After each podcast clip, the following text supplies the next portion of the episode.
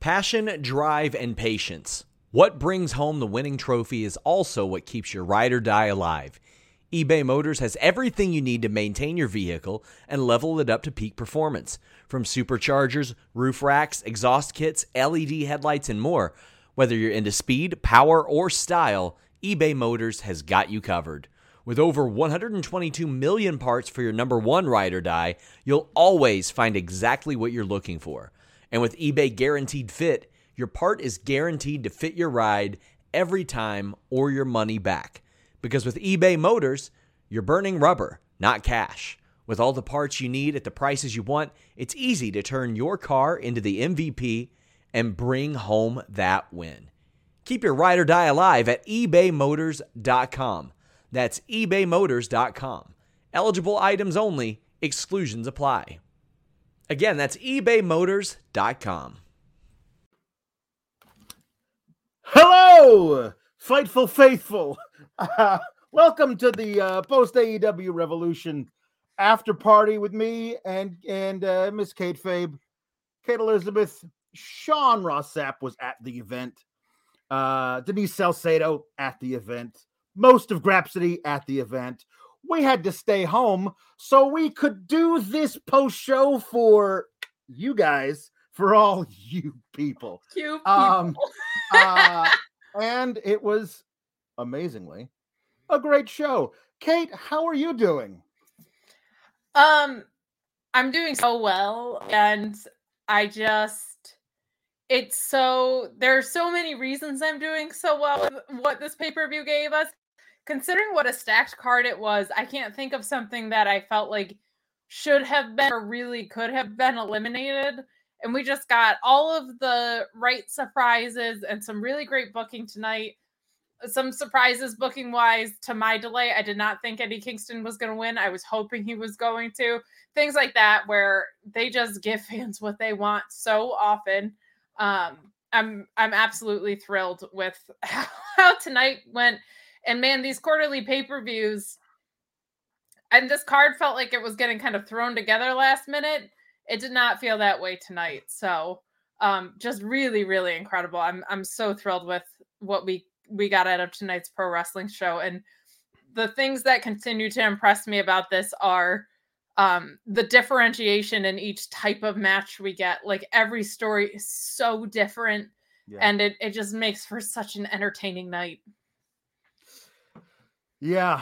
Um, I mean, obviously we'll we'll delve into this more, but we have a very specific first super chat that must be read. Stephen Bohachik says, before anything else, we need an Alex-based preview of Regal saying the words. Now he can't say he can't say the things he used to say because that's copyrighted to the other place, but he can say blood and guts, which is how he's going to say it every now. War Games has now become blood and guts, which is how he's going to say it every time. Because if you didn't know, kids, William Regal showed up. Uh, and we'll we'll talk all about it. It's it's like it's like three hours from now on the post show because because there's so much so many things, Kate. There's so many things. There's so many things have happened, Kate. Uh, yeah, we'll we'll we'll talk more about it. Before we get rolling down the mountain, we do just want to ask you to get in those super chats if you can. Yes. Um, we're sure there's going to be a lot of them. Subscribe to Fightful Select if you guys haven't already. You guys are so incredible. We reached over 6,000 followers last month, and oftentimes that number falls off a cliff at the beginning of the month because credit cards go inactive and all sorts of things. But we're already back over that 6,000 mark and cleared it pretty well. So you guys are so incredible with your support. Sean has more and more scoops coming out of AEW. I'm sure we're going to find out more about what's going on with William Regal and what his involvement is going to be. They broke the news earlier on Fightful Select about Swerve Scott. I think that was a non-surprise surprise. That was really wonderful to see tonight. But more and more breaking news over at Select. And when I asked Sean if there was anything specific he wanted us to push, he said, "No, just tell them all I'm getting the scoops." So that's what he's doing, you guys. He's He's, getting getting, the the scoops for scoops, for, you. Also, if you could so kindly, please leave a thumbs up on this video. It helps people find us in the algorithm. And please take it easy on our mods tonight. I know there's going to be a ton of chats coming in. Such an exciting pay per view. Um, also, yeah, there's a couple of people already super chatting.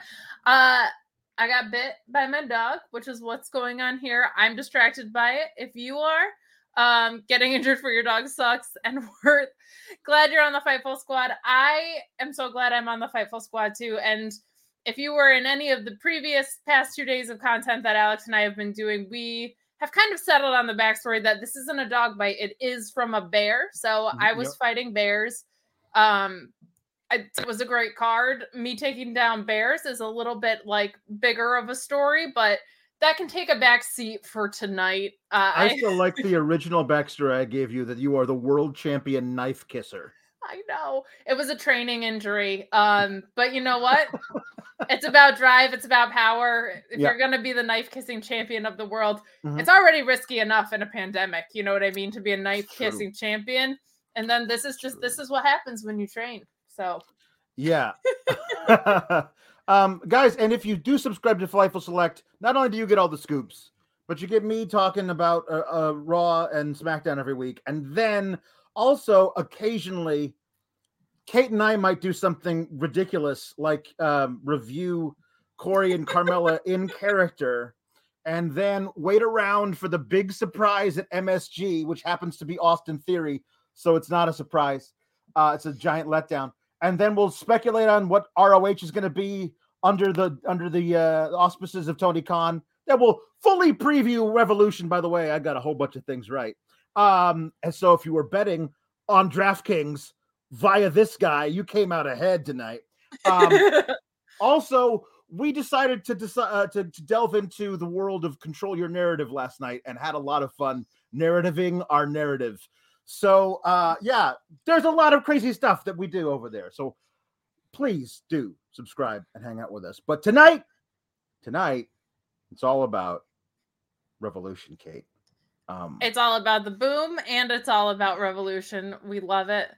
Um, I guess we'll we'll start with the pre-show. I don't want to Yeah. dig in too heavily, no, but I I don't think we need to go match by match for this. But I thought Leyla and Kris Statlander was absolutely fantastic.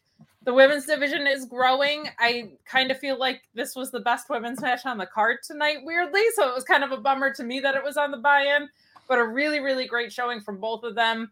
Hook, of course, rules. We already know that. Get in your hooker chats if you want to talk about Hook. Um, and I, I thought the the match with um, House of Black and was just so fantastically done. I guess Redbeard is very, very over from what the tweets that I had seen. Like he got a very, very warm reception, which was cool to see. Some really, really cool spots in that. Um, Brody King, his chops. I equated it to when you would go to Yankee Stadium and you would hear Mariano Rivera warming up in the bullpen, you could hear the pop echo across Yankee Stadium. Brody King's chops, it's the same thing. I remember at ROH, I can't remember. I think it was against Jay Lethal. Um, it was at Best in the World pay per view. Um, you can hear those chops like 60 miles away, and we got a lot of that really cool uh, destroyer spot from Penta. His gear looked absolutely amazing tonight. I thought that match was fantastic. Um, and it kind of surprised me. I, I thought it was a really, really fun match that felt pay per view quality and not just like a we're getting hyped. Um, some really, really good storytelling around around that, and very nice to see everybody get a chance to shine, and just so nice to see Buddy Matthews back in the ring. yeah, absolutely. First of all, we have to uh, uh read the super chat from Nick. A hundred dollars. Thank you. What an amazing donation. Thank you so Um, much. uh, it really helps us out because we are entirely publicly funded on Fightful. Like this is how we pay everybody. Uh, so thank you guys so much for these. Um, Kate is the best bear fighter ever. It's it's true. I don't know if you've actually seen. She's she's got fantastic technique. Um, I I don't I try not to talk about it because I try to stay humble, you know. But like you sending in that hundred dollars, it like it helps with stuff like this because when you're a knife kissing champion and you're fighting Mhm. bears, Mhm. like it's it's a lot. You're putting yourself in, in a physical risk a lot. So thank you for sending that that super chat, and we appreciate it. uh, so my thoughts on the pre-show. Uh, a Hook is ridiculously over. He's an absolute sensation, and I don't know what you do with him because you cannot wait too long to make him a major part of your programming. And also, I don't know what you do with a guy like this. Like, can you put a title belt on him? Like, like is it a Like what it's it's an amazing problem to have that you have a guy who is too much of a crazy sensation. Um and, and also like this he's just totally unique and very different and super over and charismatic and I, I I don't know exactly how you work with my thing that I would do is I keep saying Ricky Starks getting jealous Yes. uh, and do and do that feud for the FTW championship. And if you put the FTW belt on him and he defends that belt every week on Rampage, like these matches that he would that he has against people are for the FTW belt. And and it's his dad who's who's running him, who's like managing him. I think that's the best way to do that, at least for the like the next six months to a year, before we can see where he can go beyond that. But I think that's a really great way of doing it. Um, uh, also, I I was shocked myself that I was right about Leyla Hirsch uh, winning the match. Uh, predicted that correctly. If you were betting on uh, DraftKings for this guy, again, made money. I'm I'm now that AEW is basically a DraftKings affiliate. I'm gonna become like those old guys who would like give you the give you the, the my this is my lock of the week and have a giant lock prop shoe in of the week and i just have like a, a big giant shoe um but I, I thought it was great that they uh, kept leyla uh very heel in the match even though like that one ridiculous promo from statlander made it look like well i guess statlander's the, the heel now because because she says that that uh, that that Leyla should have been should have been abandoned. Um, and then, as you said, the the trios match was all kinds of fun. Redbeard is super over. There is a uh, a, a much larger than we like to think or even recognize contingent of wrestling fans for whom the Wyatt family, like circa 2013, 2014, is the pinnacle of wrestling. Like just like that kind of thing. And to him being associated with that also his connection to brodie lee and the passing of him part of aew there's there's going to be a major groundswell of support for erick former rowan now redbeard whenever he shows up wherever he shows up. I think that he could run some of the indies for a while if he doesn't actually get signed uh, by aew he looked great brody king looked fantastic um, I really loved that it took everybody hitting major moves on Redbeard to win the match. Yes. Um, would have loved to have seen more shine given to Buddy Matthews. I think he took a lot of stuff in this match. Um, I, I need to see him like if he starts like having singles matches on Dark and Elevation, like those will be willing to big time to tune in for those things. Um, but I'd love to see him have more shine in the next few weeks because now that he's on the roster, I, I, I need him to be treated with the kind of respect he wasn't treated with when he was on the main roster in in in WWE. Having a flirtation with Rey Mysterio's daughter. Yeah, maybe, got, maybe not. Yeah. got weird. Um, agree with you entirely about Hook. I've been thinking the FTW belt with Starks is perfect for two reasons. One, I don't think you want to put him in a title picture right now as far as what's available to you and a kind of fake championship while he's still being raised in a sense is perfect. And I also think it's time for Starks to move on to TNT picture type stuff, or at least that level of programming. He's so great. He's yeah. just so great. I also want to call out a spot that I forgot in my notes. I loved, loved that the first thing Penta did in this match was go after Buddy Matthews' eye. What yeah. a fantastic piece of storytelling that is yeah. to go after the eye like while half of Malakai's black face is taken been taken over by it. Fantastic, yeah. fantastic stuff. So the buy-in does not feel like a throwaway, that's for sure. It's like this one felt really, really strong. Um, I I really liked all three matches. I thought it was sequenced properly. I think Kris Statlander, since coming back from injury, I feel like I say it ad nauseum, but what what an incredible jump she has made in her in ring ability since since she's been back just fantastic. And I I really hope that um you know if it is Rosa that's next that kris maybe gets a feud with her or she gets one against whoever Jade ends up dropping too because she has just been so great since her return. I'm I'm so happy for her. Yeah. And um, Leyla's fantastic too. Don't get me wrong. Like Leyla, Leyla's, Leyla, Leyla's great. Um, I, I I think it was the right move to have her win, particularly because we, we saw. We'll talk about it later. What she's going to be doing in the very near future. I think that's a really cool um uh, shout for her. Uh, I love me some Sova says Hook is a baby face. Changed my mind. Um, uh, he's he's he's gonna always be cheered. He's one of those guys. But I think I I don't know about. I think Starks turning on Team Taz because he's jealous that that that Taz is, you know, uh, treating his son better than he's treating Ricky, which would would make you know Ricky the, the heel there. I think that'll work. Um, uh, Brent Lockman says more metal goodness, Amon Ra, the House of Black, and freaking cattle decapitation from Redbeard in the same ten minutes. Uh, yeah, um, they man, I I love the the the three of them entering, like that that weirdo friggin' mask that Buddy is wearing during the entrance. God, Ah, God, they're just so cool together. Just They're- so. that's yeah. what it is. I feel like a lot of those gimmicks feel very forced. Like things that are like half in one world and half in the other. It almost feels like you want them to commit to one world or the other. This just does not. This has felt badass since the second Malakai Black has walked in there, and Mm. I am I have loved virtually everything that they've done with this so far. Yeah. I'm so in on it. Um, uh, Nick says that Kris Statlander needs the TBS belt next. I'll tell you what, of all the people on the current roster, I think she's got the best shot at it uh, because she's big, powerful, and a baby face. Um, there's a lot of people, people I think could, could give Jade run for their money, but but I think that she's probably of the current roster. Yeah. I do think the person who who takes it from Jade is a major surprise and a- and a new signing. Like I, I that's why I keep thinking it's going to be Athena. Um, uh, Either but they- Athena or a certain wild child of the 80s, I think, is probably who's coming in. I, I really do. I think it'll be one of the two of them. But you're right in that the current roster, I think, other than Rosa, Kris, well, and Ruby. I mean, Ruby is a very over face in that in that division. Um, but she right now doesn't need a belt. I don't think. I think Kris could really get some help from a from a title reign. Yeah. Um. Uh. Yes, I, I I agree with you. We have all kinds of super and humper chats that I'm going to read through here before we get to the main card. Um.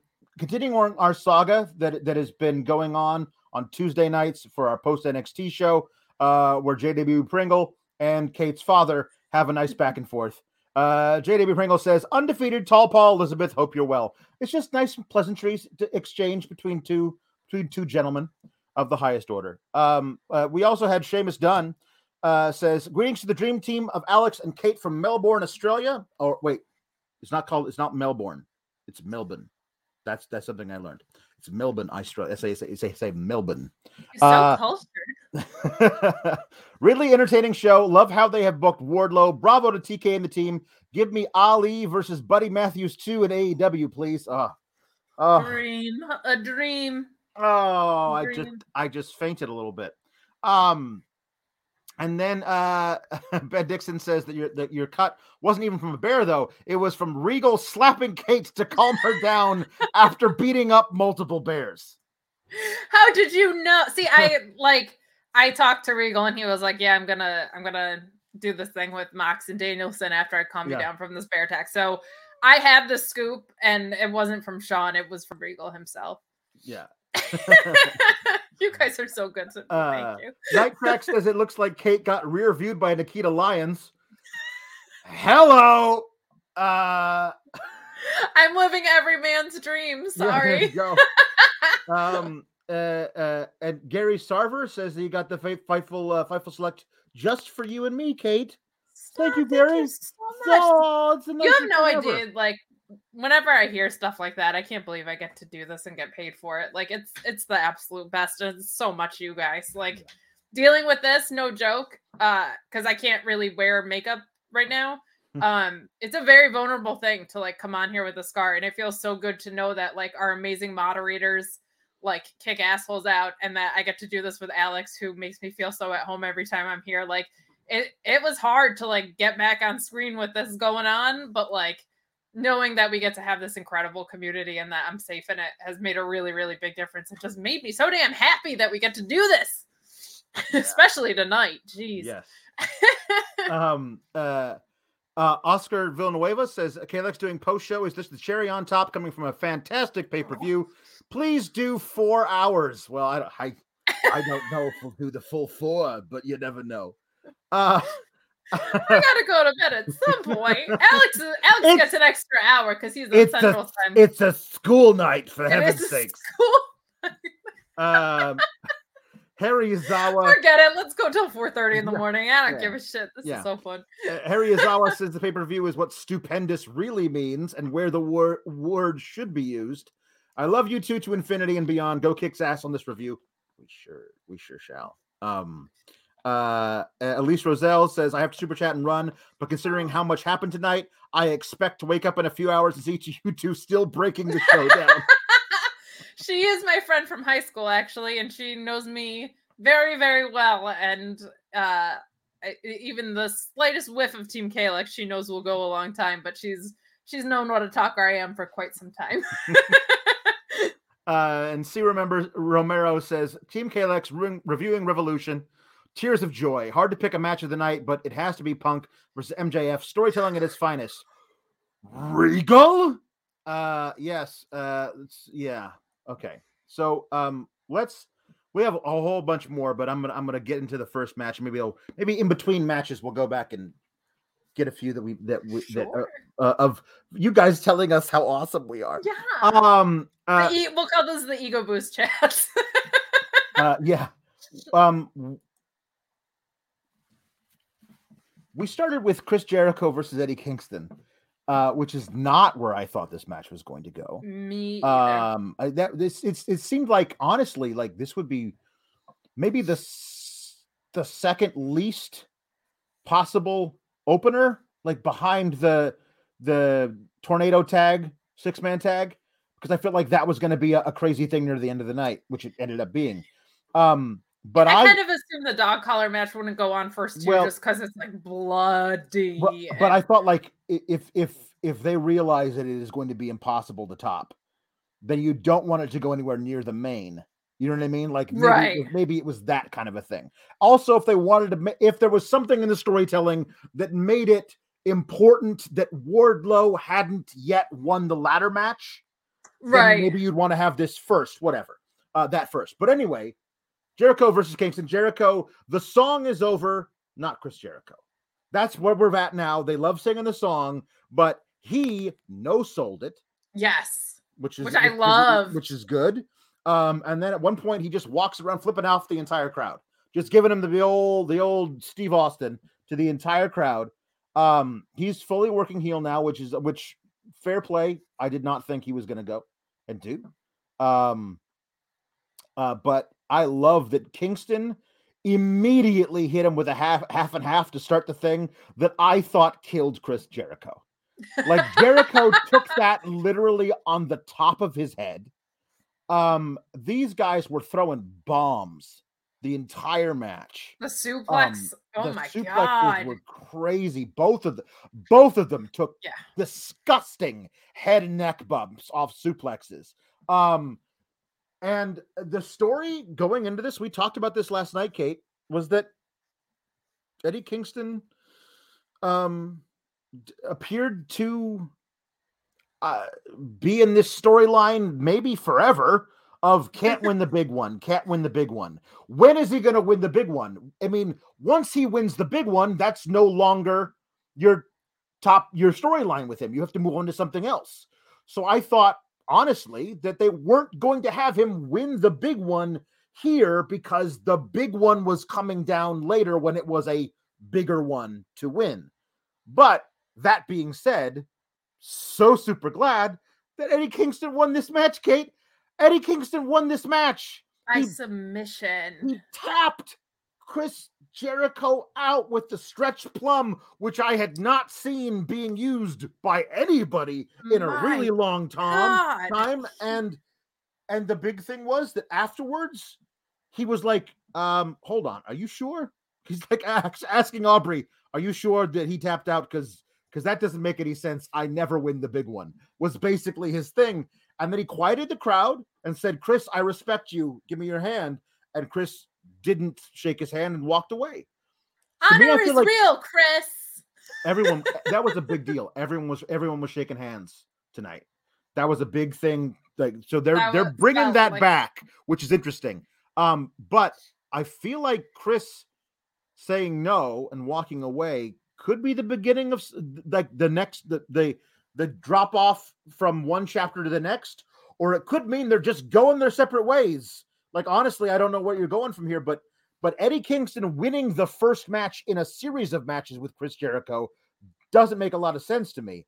Eddie Kingston winning one to prove he's got it and then going on to something very important, that might be interesting. So when this went on first, I like I was so excited all day, man. I was walking around all amped up. I was like, you would have thought I had 800 cups of coffee. I, everything about this felt big fight to me. I was like a kid. I was so excited when he, they went on first. I was like, oh my god, Eddie Kingston's gonna go over because I was like, there's no way they're starting with Eddie Kingston losing with how over Eddie has been and I got like legit very emotional. Um and his reaction after got like he couldn't believe he won the big one cuz like you said he never went like the disbelief when he's standing there with that shiner that he was getting to Mhm. actually literally as I'm saying that uh, audio we keep clicking the super chat at the same time. I'm gonna click it. I think Eddie Kingston Shiner was a receipt. Damn, like I don't think it. This was just a hard, hard hitting match. So the things that I liked about it. Nice to see the old school walls get locked in. By the way, the old school walls of Jericho so much better than the diet walls of Jericho. I think Jericho clearly kicked up his conditioning for this match. Um, because he looks like a different guy than he did a month ago. And the slower pace for the age that Jericho is at, and even just the way he wrestles, like everything about this match worked for me. And this is the best I've seen from Jericho. I think it's so cool that he tapped to Eddie. Like that feels like a very, very selfless move from Jericho. I'm intrigued to see where this story goes. I'm wondering if it's if it's proud and powerful one on one. Like this this story between Eddie and Jericho has been as much about proud and powerful as it has been about Eddie and Jericho. And I was very intrigued to see him, see them not make an appearance. Maybe they thought there was going to be too much outside interference type stuff because they had one. They had a bunch of that kind of stuff that happened in the women's match, which we'll talk about, um, and and a whole bunch of stuff happens in the men's uh, championship match. So maybe they were like, let's not do too much interference tonight, uh, which I respect them if that was if that was the case. But it did feel like like them doing the fist bump thing to Jericho was kind of like a we were lulling you into a sense of false security and then we're going to stab you in the back type thing. They might they might do that on dynamite or something, but uh, it did feel weird to not have them there. Um, but I I um I I I really think there's some there's Eddie Kingston is is um is fan favorite is is underselling it. Like he I put he it is, like he is family to this AEW Yes. crowd. Like we root for him like we would root for our ne'er do well uncle who got railroaded into prison on a on a trumped up charge and got out and is trying to make his life right. And he's always going to make stupid mistakes, but you love the guy and you root for him. Like that's who this guy is. Like he's family, which is why I keep saying if there's anybody that AEW could get to be cheered in a match versus CM Punk in Chicago, it's Eddie Kingston. I don't think necessarily they could do it, but if there's anybody to do it, if they want to do that crazy tightrope walk magic trick, which is what I want them to do, which is heel Punk by all out versus Eddie Kingston right into the rescue to defeat the most dastardly villain in, in, in, CM Punk by that point maybe they do it. This might be the beginning of that because then CM Punk can't say, You never won the big one. Why am I even giving you a title match? Or anybody can't say that to him. Now he gets to be a guy who can be in title matches, who can win titles because he's proven to to to everybody else, to us, and to himself, most importantly, that he can win the big one. So for me too, I always say that Eddie Kingston is like a homegrown talent who just happened to spend 18 years somewhere else. Like he just feels you forget he's not a day one AEW guy. Like it, it's kind of crazy. He's so um like for me, he was the closest thing. When Punk left, the guy that filled the void for me was Kevin Owens.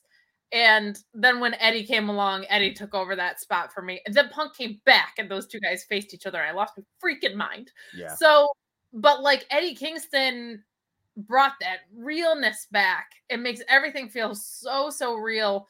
Um, and uh, what he was able to do with and for Jericho in this too, to get Jericho grounded into a place where he feels like a little bit more realistic and he's a little bit more solid of a heel after like I the Lambert stuff was just not for me. Like they really, really reined this into something I was emotionally invested in so much. And Eddie just makes everything feel so personal and important, which is like those guys don't always need titles, but they can do really cool stuff with them. So I'll see. Yeah see where that goes. We have Doc ch- chiming in here, Chris Mueller too, saying that Kingston is such a special talent. He's just real that's exactly what it is. Mm. Like I just believe everything he's saying because it always makes sense and it's always mm. intentional.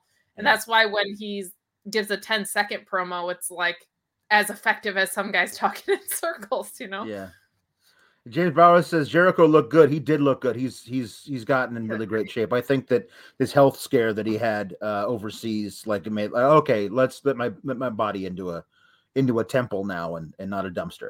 Uh, and the Lion Tamer esque Walls of Jericho was excellent. Uh, I thought Jericho was going downhill, but he really has kept kicked it up for Revolution versus Eddie. He did like this this match. You could tell he was he he was taking it seriously. And this is me with a mea culpa. Like I did not expect Jericho to a put put over Eddie, and b take this seriously at all. Prove me wrong. I love being proven wrong. When I'm proven when I'm proven wrong, I admit it and I, I'm I, I'm very happy to be wrong about this. I am frequently wrong, and I am frequently very happy to be wrong. Both those things happened tonight about this match.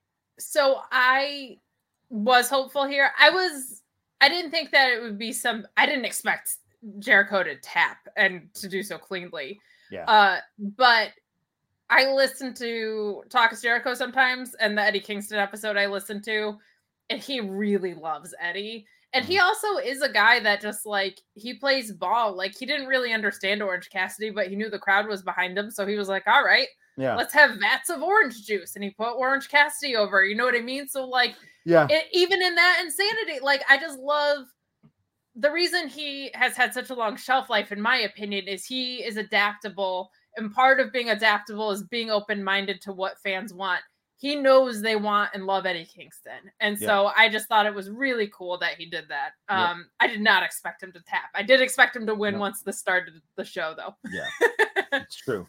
Um, uh, Flowman says, War Games! Also, uh, Jericho and Eddie might have been my favorite match of the night, and that's saying something with this card. Good stuff. Um, yeah, Mark Losper says, uh, I'll give him credit. Jericho is a giving performer. Tapping out to Eddie on a stage this big is pretty huge. Chris Jer- Chris Judas did the right thing tonight. Yeah, he really did. Um, that was that was pretty awesome. Something again, not at all expecting it at all. Um, Brent Lockman says Kingston tapped out Jericho. This is not a drill. Uh, I I I could not believe it either. I, I it, it, was it was so shocking. Like Eddie winning wouldn't have been shocking. Tapping out Jericho was a like with a with a move I've not seen from Kingston in forever, and not seen from anybody in forever. Was was crazy. I didn't even um, know what it was. And it wasn't like a sneaky submission either. Like no. he was stuck in it for a yeah. long time. Yeah. yeah, he was he was wrenching on that shoulder. Uh was great. Ben Dixon says, Imagine if I told you five years ago there would be a U.S. big money wrestling promotion other than WWE featuring Jericho, Punk, Sting, and Danielson. And Eddie Kingston is the biggest babyface on the roster. King is a god. He really is, man. Like you, you, everybody was, was singing Jericho's song, and then then Eddie's music hit, and the place went banana. Like it was just, uh, he's so so huge, so um, huge. It's so cool to see. my my my crack about how Eddie Eddie Kingston is family to, to the crowd. Josh Weaver says AEW when you're here, you're family. Um, Do we got unlimited breadsticks too? Robert Lyle says, I will start all AEW pay per views with this prayer from now on. Lord, thank you for the great time. Please don't let me see anybody die. Um, because there's just too there were too many head and neck neck neck spots. Like like I felt like I was watching New Japan all of a sudden. I I feel like Kota Ibushi was was agenting all of these matches. like, please, oh no! please no. Um, yeah, no, it, it- yeah, it was it was great though. And uh, oh, the buy-in humped says Stephen Williams. TA, TK should have charged us for the pre-show. Yeah, it was. It's cra- like it was. There were like two and a half really fun matches on the pre-show. Thank you for that uh, for that free thing, TK. You're doing something right if people are like, you should have charged me. You're doing a good Yeah. job. yeah. Um so uh so then we got the three-way tag match with Red Dragon and Young Bucks, Jurassic Express. And the one thing I will say before I let you take the reins and, and, and do this one um, is that they did the thing that I don't love, which is a triple threat tag match should have three guys legal at any time. I do not like tagging out to somebody who's not your guy. I don't like a whole bunch of random blind tags, which because that's the only way you can get somebody in. A triple threat tag match, in my view, I've seen it done both ways. I always prefer three guys legal any one time, and you tag out to your own partner, and that's it. But I thought the way that this match laid out, well, it doesn't matter because it's AEW. Everyone's legal, so all the time. all the time. So it, so it was a, a blast to watch. So this this one-two punch opening is some of the best one-two punch opening that I remember on a pay-per-view ever. Yeah. I'm with you, and that the lawlessness of the tag wrestling drives me crazy, especially when later on the show you bother to say this is tornado tag. Why don't you just say that here? Because then it's fine, or say it's under lucha rules. Like that's all I need. But I wrote down some some spots that I felt like were incredible, and I'll run through a few of them. But I was just so stunned by like all three teams were fantastic in this, but the Bucks were just on another level tonight. Man, we always you said it yesterday that styles make matches. Mm-hmm. This is a fantastic example of this. Like Lucha Express is so Jurassic Express. I always say Lucha Express for both teams, by the way. Jurassic Express, the Bucks, and um Redragon, as we call them on the mark order, Red Dragon. Uh they're they're all stylistically so different, and it made but they're in complete command of those styles, which makes it so much fun. Uh Luchasaurus's moonsault was absolutely ridiculous. Nick Jackson with a destroyer off the ropes. Um an insane shooting star The- press. Yeah, the the reversal of the outside in choke slam What the hell? into the destroyer was crazy. The only quibble I have with that is later in the match, they did the outside in choke slam. And I think if you're gonna do both, you gotta do the move first, First and, then, the, counter to it. Yeah, that's fair. Um, because if if we already know that you know how to counter it, then you should counter it the second time. all the time. If if you've if you've taken the mat, if you've taken the the, the move first, you go, next time that happens, I'll do something I'll different. have it scouted. Yeah, Yes, that that's that- the only thing. But but my God, what a plot that was. So cool. Um Matt Jackson going to super kick, I believe Luchasaurus, and then hitting Kyle O'Reilly. And the oops face he made after was just absolutely hysterical. Nick and Matt Jackson have different strengths and they're perfectly complementary. Like it feels like they're brothers. I pop for the cold spray spot every time. Insane shooting star press, insane shooting star press in this an incredible escalator that we saw from Matt Jackson. Um, and I just I I thought the finish was great. Overall, Jungle Boy is so incredibly smooth. And what I really liked about this match was Jurassic Express. Well, I'm very glad that they're champions, and I feel like you had to put some sort of gold on Jungle Boy. To me, the best tag teams in the world are FTR and the Bucks. So it's hard to make the title reign kind of like pick up some momentum. And before this match, I felt like the best match Jungle Boy had been in was his singles match against Kenny Omega. And Sure. because of that, I want Jungle Boy to be a single star, but this was so perfect. Like, I felt like this was a, a huge match for them as far as being an established tag team. And it's just smart booking because the other two teams have issues with each other. So it's a very natural way to make them retain their championship, which I think is wonderful, and not feel like like even though it was predictable, it was something that would naturally happen anyway. I just really appreciated that about this. It was a a smart play on AEW's part to have the other two teams have a beef with each other because it makes the retaining a very normal, natural thing, even though I feel like the Young Bucks are a better team than Jurassic Express, in my opinion. Yeah. Um, I, I, think the only thing about this that that I, this is this is what I predicted because I, I think that even though it didn't happen the way I thought it would, I thought that Red Dragon and Young Bucks would directly cost each other the match. I think a lot of people did. And and they didn't. Um it was just it was a whole bunch of action like you know that made it work.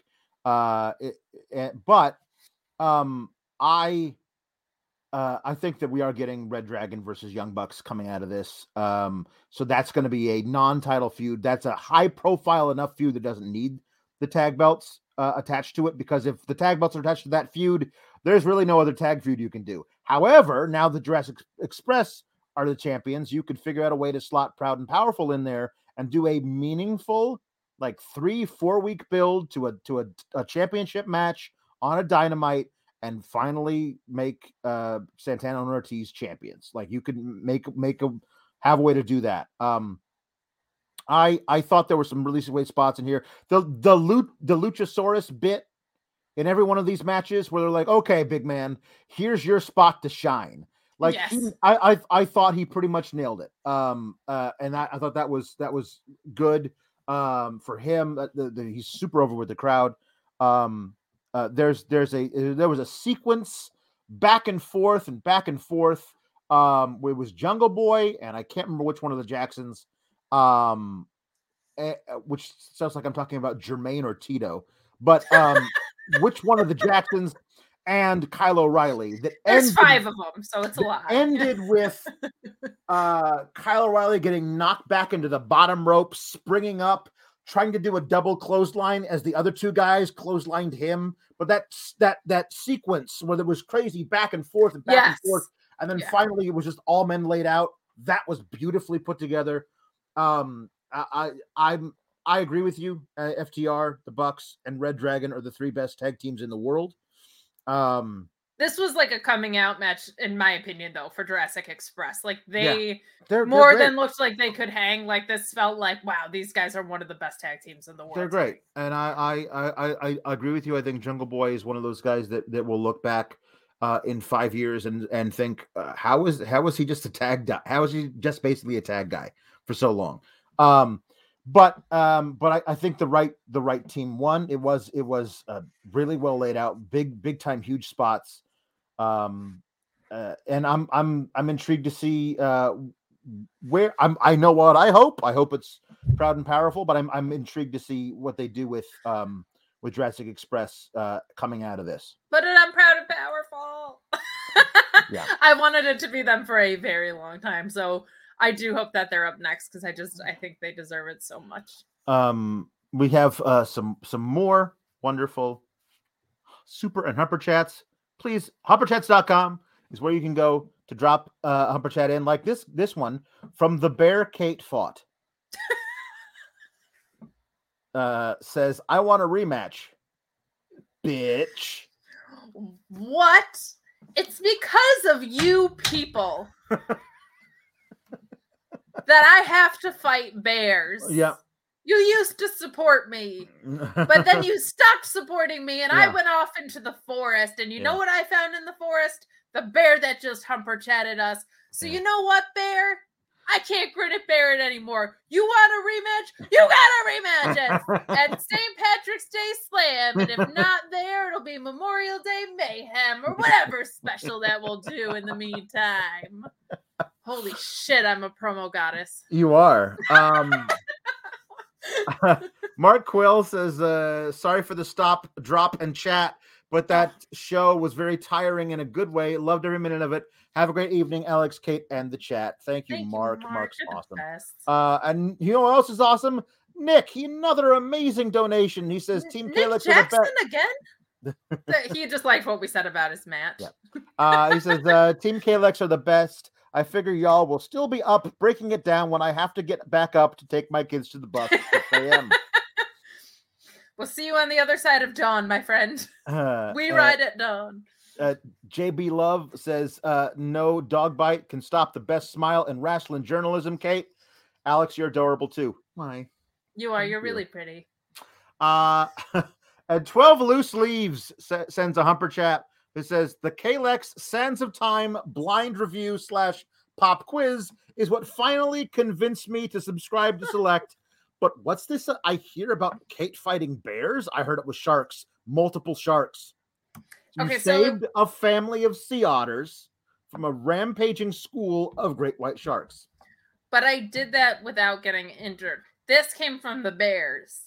After the bear incident, I was like, you know what? I got to clear my mind. I'm going to go take a beach Yep. trip and I'm going to swim in the ocean. Yep. And then there were freaking laser beams attached to their heads, Alex. I tell you. Yeah. Um, It's exhausting being me. I, I'm like all fun and cute on Twitter or whatever. Do you know what I have to do during my Yeah. days?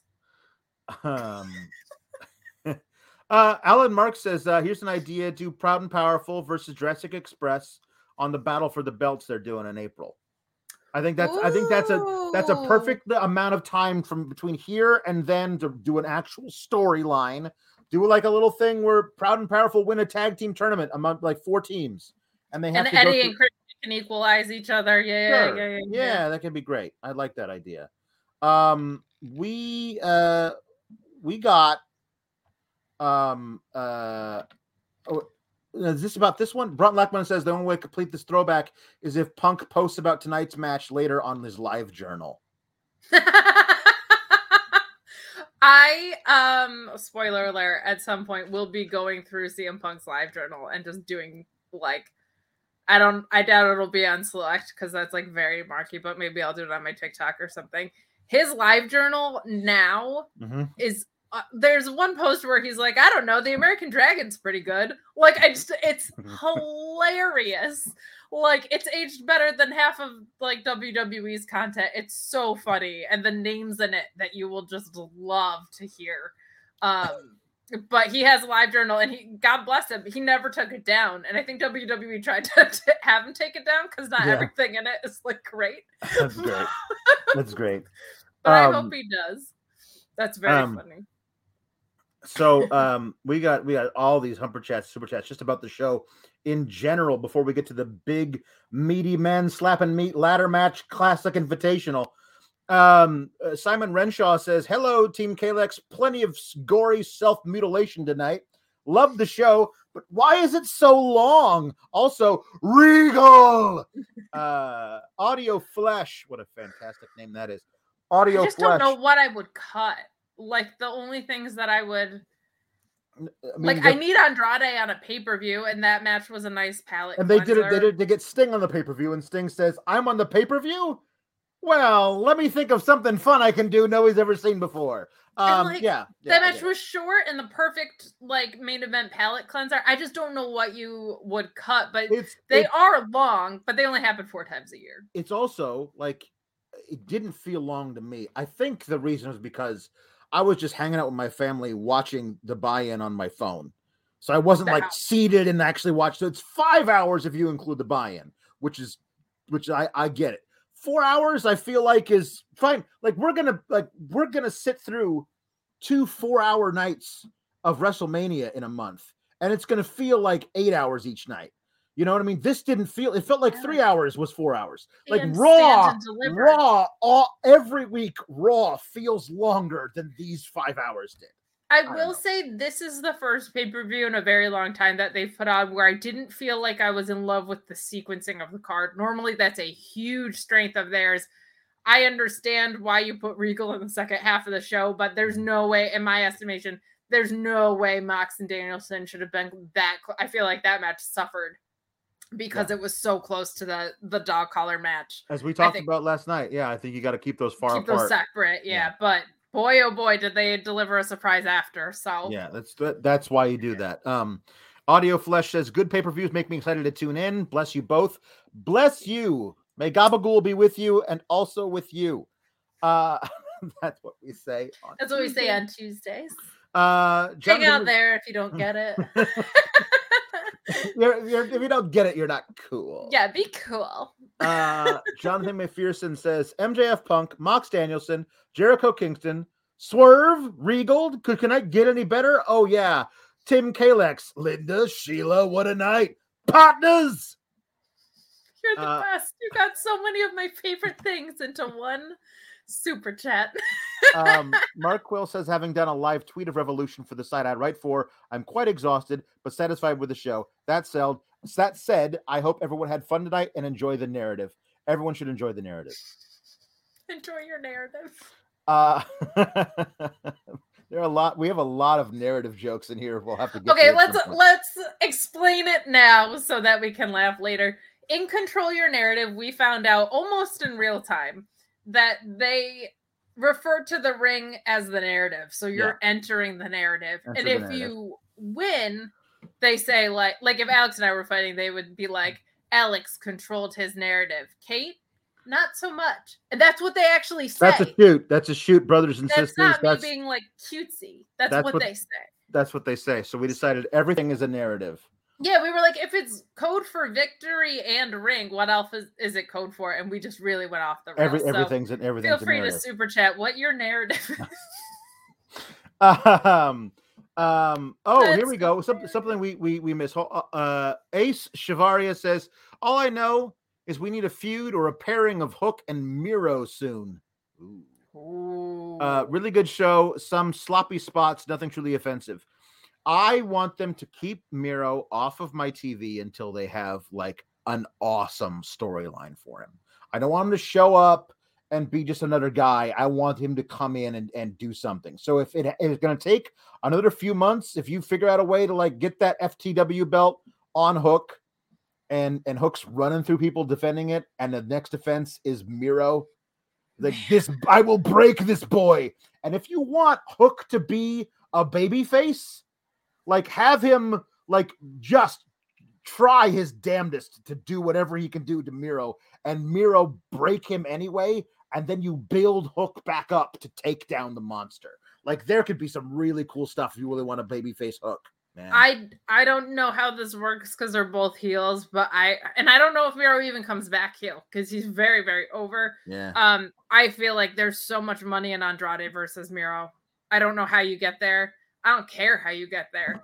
I am dying to see that match. Yeah. uh, Dying to see. I don't care. match. Uh, Jay Piscoric says, "What did Yins think of Don Callis doing the "You People" promo, and do you think Omega is close to coming back?" Um, we missed that. That was a thing that happened on the Oh on the goodness. buy-in. Tony Schiavone was like, "Hey, I'm going to interview Kenny Omega." And Kenny Omega's music played, and I was like, "No, This is a weird this spot this is a this is a terrible spot to bring Kenny Omega back, unless he's he's announcing that he's not going to be back for several more months. But it wasn't Kenny Omega; it was Don Callis, and then I tuned everything out. Like I just like oh no no stop stop talking Don Callis. Well, he, I actually, I, I liked what they did because I thought Kenny was gonna come back tonight. Um, Me too. And but I'm glad he didn't. Like, I love the simplicity of the main event, but Yeah. him saying Kenny's not coming back tonight. It, on the pre-show made me be like, oh, he's definitely coming back tonight. so I'm Yeah. thinking, and then the cameraman, I don't know if you noticed this, but the cameraman was in a mask, like was dressed up. So in the main event, and I was like, oh my god, if it's Callis again. But I think Kenny is on his way. I don't know if he's gonna be ring ready for a little bit. He was facing a lot of stuff, but there's no way I think that you come out of a Cole Adam Page program without Kenny showing up in some capacity and Jay White being right there too. I'm Yeah. like, there's there's too much for Kenny not to come back soon in a capacity. I just don't know if it's going to be a ring capacity, but I do think Omega is on his way. yeah. Um. Like, what in the actual f was that guy doing? Putting on the caliber of matches he was with it. with like no body part that wasn't hurting and with vertigo. I don't know. He didn't have. He was like, my stomach is unhealthy on top of like my shoulders and my knees and my elbows and my hair hurts. Like every part of that guy hurt. And he was like, I'm still the best in the world at this, arguably.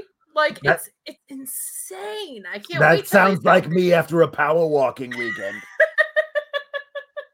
Just everything hurts. All of my joints ache. The only thing that can cure it is a trip to the Cinnabon.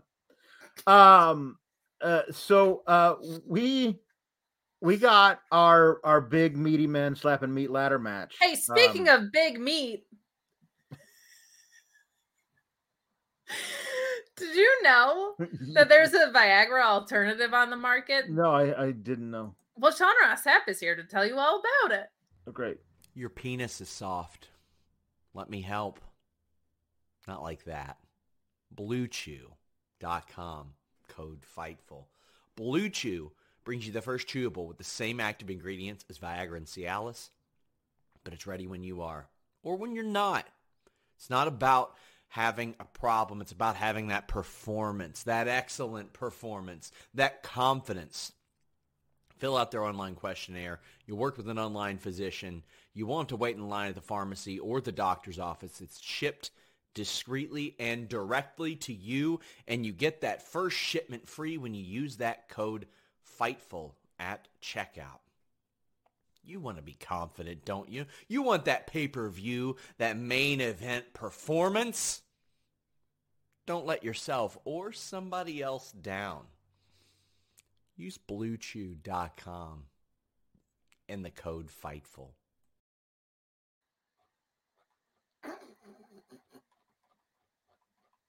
Guys, you're going to get three ads tonight because I'm an idiot. I got so excited about my segue that we Free ran. free free ad read there, Blue Chew. Blue Chew, my goodness. Uh I am a dork and I ran the wrong one, but I think I was just so excited about the segue potential. Yeah, no, but, but now I I I know you're you're it, it's okay. We'll we'll we'll get around to the other ones. We'll figure out a way to beautifully segue into the other two ads. It'll be fine. But just just so just so we there's a record of SRS saying we we apologize. We but um, yeah, there you go. Okay, You would you say that I'm like green at this? don't do a back to back. Don't You don't think do I should just clear it out now? All right, fine. I do want to call out the people in the chat that were saying that Blue Chew helps you control your narrative, though. this it's this. It does. too. It does. I lost my narrative. You No. guys are right. And if you No. lost your narrative, go to bluechew.com and use the code FIGHTFUL. All There sorts of free stuff for Blue Chew. But you know what? They're very good to us. I'm sorry that I got so excited about the segue. I ran the wrong ad. I love it. I love it. Um, so um we got we got our Keith Lee versus Papa Papa Papa Papa Powerhouse versus Ricky Starks versus uh, Orange Cassidy versus Christian Cage versus Wardlow. Um I will say I think the right guy won because this is the right storyline. Um, there were some good spots in the match. Uh, not as many like crazy spots. Um, there was a there was a, there were a couple things that I that I um I I loved. Um, um, I felt like ex- Orange Cassidy, of all people, had the craziest spots in this match. yeah, it's true. um, but he he had the thing that I love the most. That's for sure. When he was like, "Let me let me wear this ladder and do the thing where I spin it and hit people with it," and then he just he's like standing there, and there's Keith Lee and there's Wardlow, and he's like, "Oh, this is not gonna be good," and he's holding on to it, and they they like military press him, so he's he's got his feet dangling, and then he like lifted like he what is it Like uh, skinned the he cat skinned on the top cat of the onto, onto the top of the ladder and then was like trying to get at the brass ring. I thought that was really, and the crowd popped like mad for that spot. Like that was really cool. Um, I thought that was great. I Uh, also loved uh, in the beginning of the match when it was just him and the three hosses and he was just striking them. I was it- just he- dying. It cracks kept- me up. he kept ruining that moment. Like the first time we all every I know I saw at least 20 different tweets when it came down when we when we knew that Keith Lee was in it, Wardlow was in it, and then Haas and then Hobbs got in it. We're like, holy shit, that moment when the three big guys face off. Because we really haven't seen those guys face off in, at all. So that was going to be a big thing. And then it was like Orange Cassidy, like, hey, I'm going to do the thing where I kick them and and that whatever. Um, and then it kind of like fizzled into something else. And then they set it up again, and Orange Cassidy just did his thing where he rolled slowly in between the three of them. And then Keith Lee decided to do his Beal of Orange Cassidy to the outside, and he overshot Christian and Starks by a good four feet. And they were like, whoa, whoa, gotta catch him. Like it was like, man, uh, he is so strong.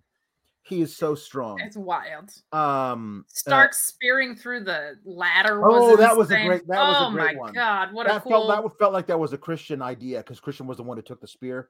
Is Um, it, do you think he agented this match? I was, I- I, was like thinking maybe he I, I this. feel like he probably came up with a bunch of spots uh, because you know he's just he's one of the ladder match gods. Um, I uh, um, I I liked where where both Hobbs and Wardlow went up to the top of the ramp to get uh to get a ladder, and they both grabbed the same ladder. I was like, "This is my ladder." No, this is my ladder. And then they wishboned the ladder. That was a that was a great spot. I've never So seen that before. That was really cool. Um, There were a few things, and there's been a lot of ladder matches, and it was cool to see stuff I had never seen before. My only real gripe with the whole match was when the ring was clear and Wardlow, instead of climbing the ladder, went up the ramp. And the story that they tried to tell with it was like he's making sure that the bo- big boys are really put away. right, And eventually we see them go through the stage. right, And so that, that- got paid off, but I was like, it's literally right behind. you. right. That's the thing. Wardlow, they said like he like always he's he's being emotion. He's letting his emotions get away with him or whatever, which I felt was also them trying to save it. Um, the, he went all the way to the top, and uh Hobbs and and and Lee were like trying to choke slam each other, which is not a thing that can happen. Uh, through uh through a table, and Wardlow came around from behind them and shoved them both through the table to the concrete, which gets rid of Hobbs and and Lee. Hobbs and Lee, I think, are going to have a major program here coming out of this into the spring. Um, I think that'll be a lot of fun. Um, but Wardlow took forever to get back down to the ring.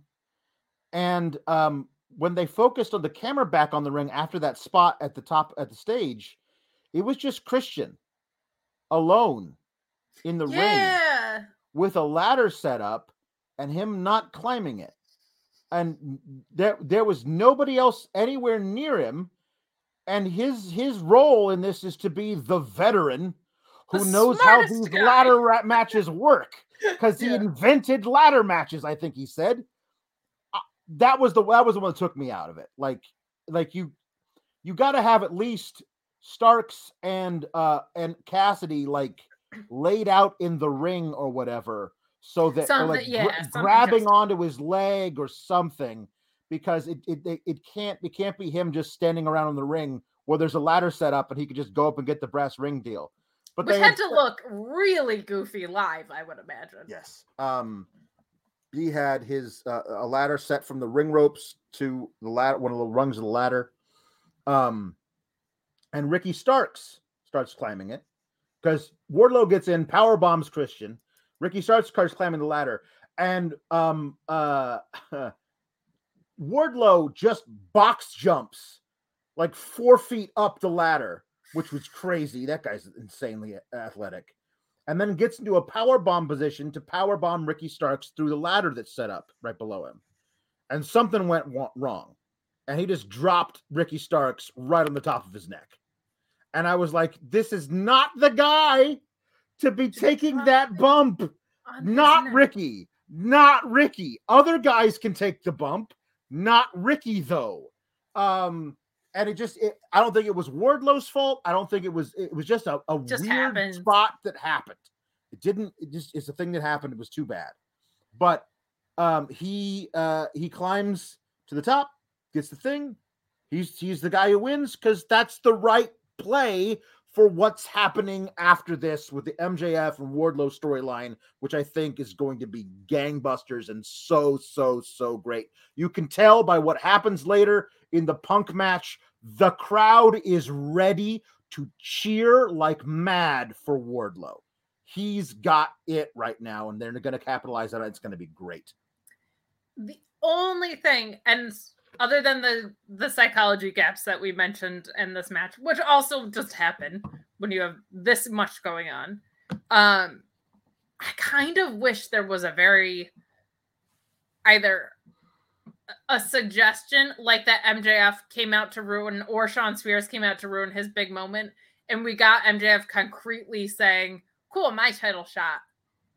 Like between then and the dog collar match, something that showed MJF completely screwing over Wardlow, I think would have been a really nice piece of storytelling.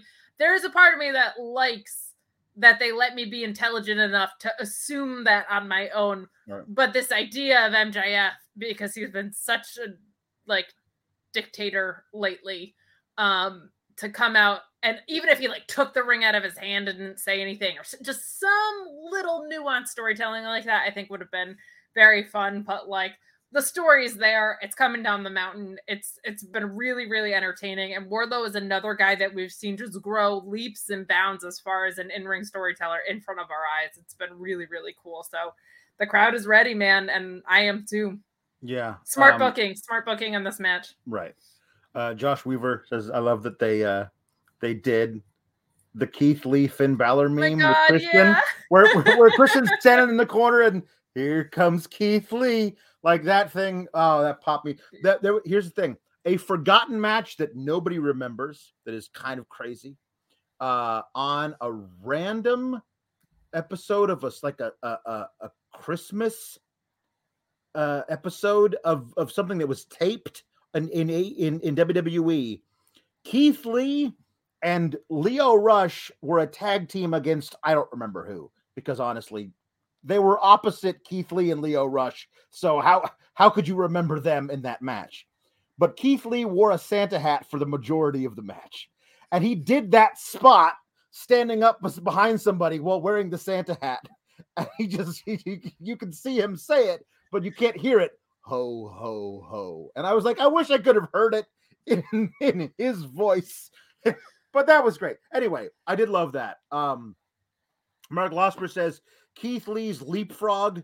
Take that, people whining about the man's weight. Actually, he wrote whinging because that's how you say whining in Australia. Mm-hmm. Take that, people whinging about the man's weight.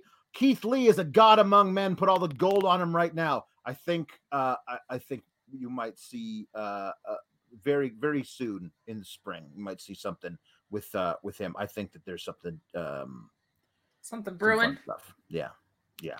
Um, there you go. Keith Lee and Lio Rush versus Damian and Damian. Damian Priest? Yeah, Damian Priest, yeah, and, and Tony Nese on a Christmas episode of NXT a couple years ago. That's really fun. I don't remember that. Uh yeah, I, just, I, I, was I was doing the NXT reviews then, and I was like, oh well, this is a thing I'll always remember. Um, yeah, and then uh um Christina Cole says, I'm actually Wardlow's gear maker. Well, tip of the hat to you, milady, because I love his gear. The the one that he w- wore uh, a couple of weeks ago with, for uh, versus Punk with the dark blue oh, and the white. So great. That was great. Tonight's was great. Tip of the hat, milady. I love Wardlow's gear. Says selfish request. Can you tweet me because I actually have um I have something to ask you. If you could, if you could tweet me, it's not about it's not anything scoopy. It's I have a I have a question for you tonight. Uh, Christina says uh, tonight I was a fan. I felt like I was seven discovering wrestling again. Amazing show. Love listening to you guys. Thank you so much, Christina Cole. That's awesome. Um, uh, tell tell Wardlow he's awesome. Next time we talk. Yeah. Oh my I, god. I really love that guy. Like he's he's a dude that I'm like I I can't wait to see what the next ten years holds for that dude. Effortlessly uh, cool. Effortlessly just, cool, dude. He's very cool. Um, uh, Mark Losper says, "Stop whining about whinging, Alex," and I shall. Uh, Stop only, whinging about whining.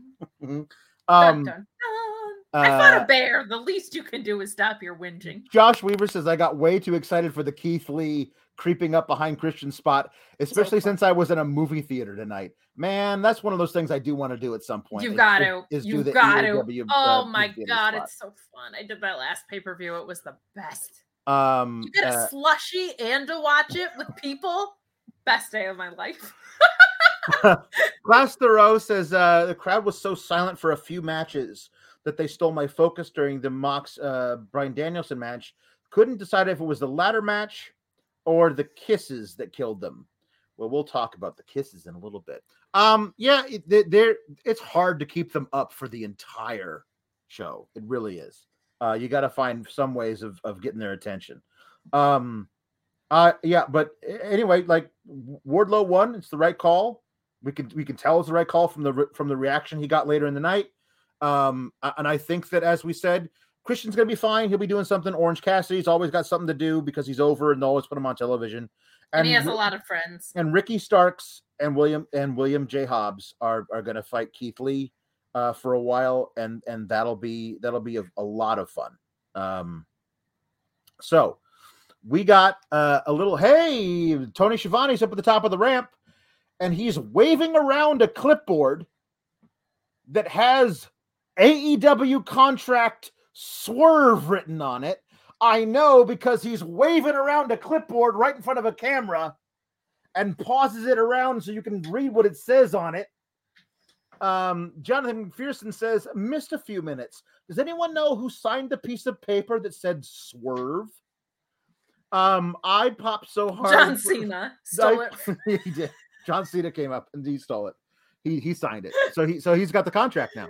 Um uh uh I popped so hard for Schiavone inadvertently spoiling this, this, this- the surprise as first reported by Fightful Select. on Fightful Select, which you Uh, can subscribe to at FightfulSelect.com for just five dollars a month. If you don't, you're not Yeah. cool. That's true. Um so we we get um Swerve comes out. He looks great with his skinny tie and, and his suit and his uh, sunglasses. He looked like the sixth reservoir dog, Mr. Black. Like he was he was oh that that, that dude, man. I watched uh he, he tweeted this out. You get the full match of this. It's him versus Nick Wayne and Defy from a couple of weeks ago. You can watch the whole thing on YouTube. It's like 30 minutes long. It is amazing. The Nick Wayne kid is going to be so so good. Um, but he and and Swerve, I was watching that going, man, it bums me out. We didn't get to see him as the top contender to Roman Reigns. Like, yeah. like, like he he was there. He was on SmackDown. He's that good. He's that charismatic. He's a guy who could run your friggin' company, and we they just like like uh, there's nothing. There's nothing. There's nobody on SmackDown for to challenge to challenge Roman Reigns, and they they had that guy who would have been amazing at it, and you could have done trios matches with him and Hit Row versus Roman and the Usos. Like that all that could have been a really fun thing, but mm, um, I think Swerve is um is uh, a, a a top of the card dude, especially now uh, that they they can uh, shuttle people around with with Ring of Honor if that's what they start to do.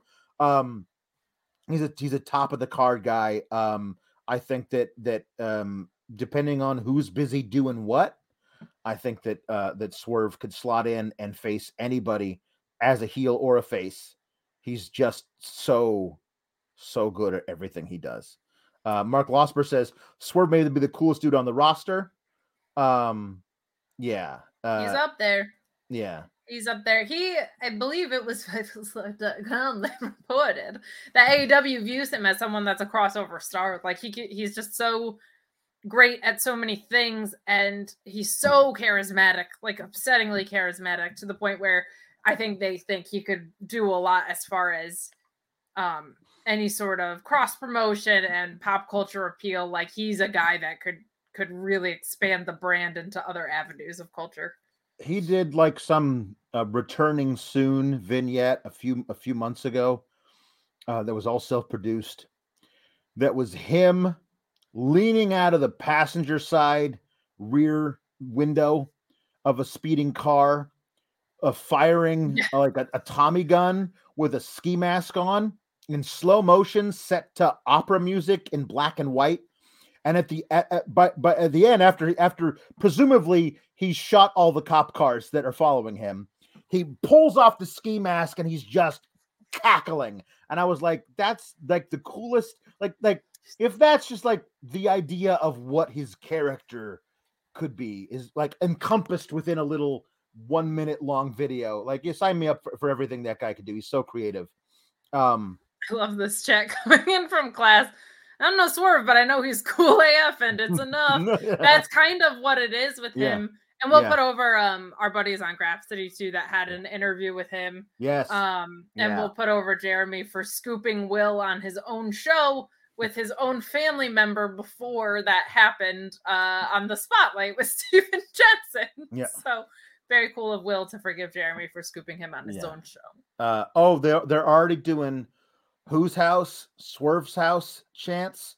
which is- Everybody knew too. Like so everybody, cool. everybody knew to do it. Like they're they're they're they're ready. Um, uh, and uh, um, we got uh, that's that's uh, Josh Weaver says that, and then uh, Mark Losper says got to give AEW some credit. They've really gone out of their way to attempt to solve the representation issue with the black community. So great. They have, and they can't even take a victory lap on it because Tony Khan put his foot in his mouth already. But it That's right. is, it is nice to see No- the incredible strides that they've made, and they've done it with the right people. You know, Yeah, I don't want him to take a victory lap on it. I want him to just Yeah. be. This is the thing because this is we're we're this is bringing the in talent in the world. was the best talent in the world, bar none. Um, uh, we had Braun Wagner saying that hit need to hit row in uh in AEW. They're now known as the Hit Makers.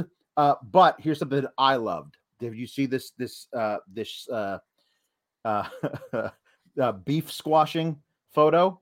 It was it was um Ado- uh, Asante the Adonis and uh, formerly known as Top Dolla, now known as Big Frank, um with uh Max Max. Caster. Uh, uh, uh, big, uh, uh, but with Max Caster and uh, Anthony Bowens. Uh, and they were they posing together. They squashed the beef. They had the thing back and forth with like who's the best rappers or whatever. That's all done now. It's like the Bloods and the Crips have have have decided we're not gonna do that anymore. We're not no more gang wars between us. So I mean, like, uh, would I want them to sign them? No, but it, would it be kind of cool to see them work work a match on Dark?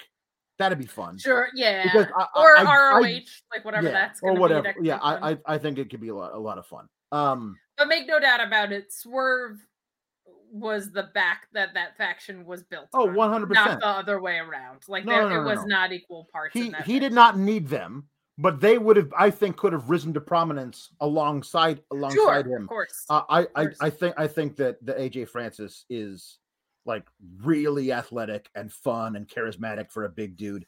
And Ashanti the Adonis was doing some of the most fun character work we never got to see him really actually delve into. Like he was this crazed lunatic. Like he would he would get some kind of like perceived slight in the match and just go crazy. And it took top dolla to like say, hey, we need you focused so we can win this match because otherwise Ashanti Adonis was gonna murder a bitch. Like like he was like it was it was it was fun.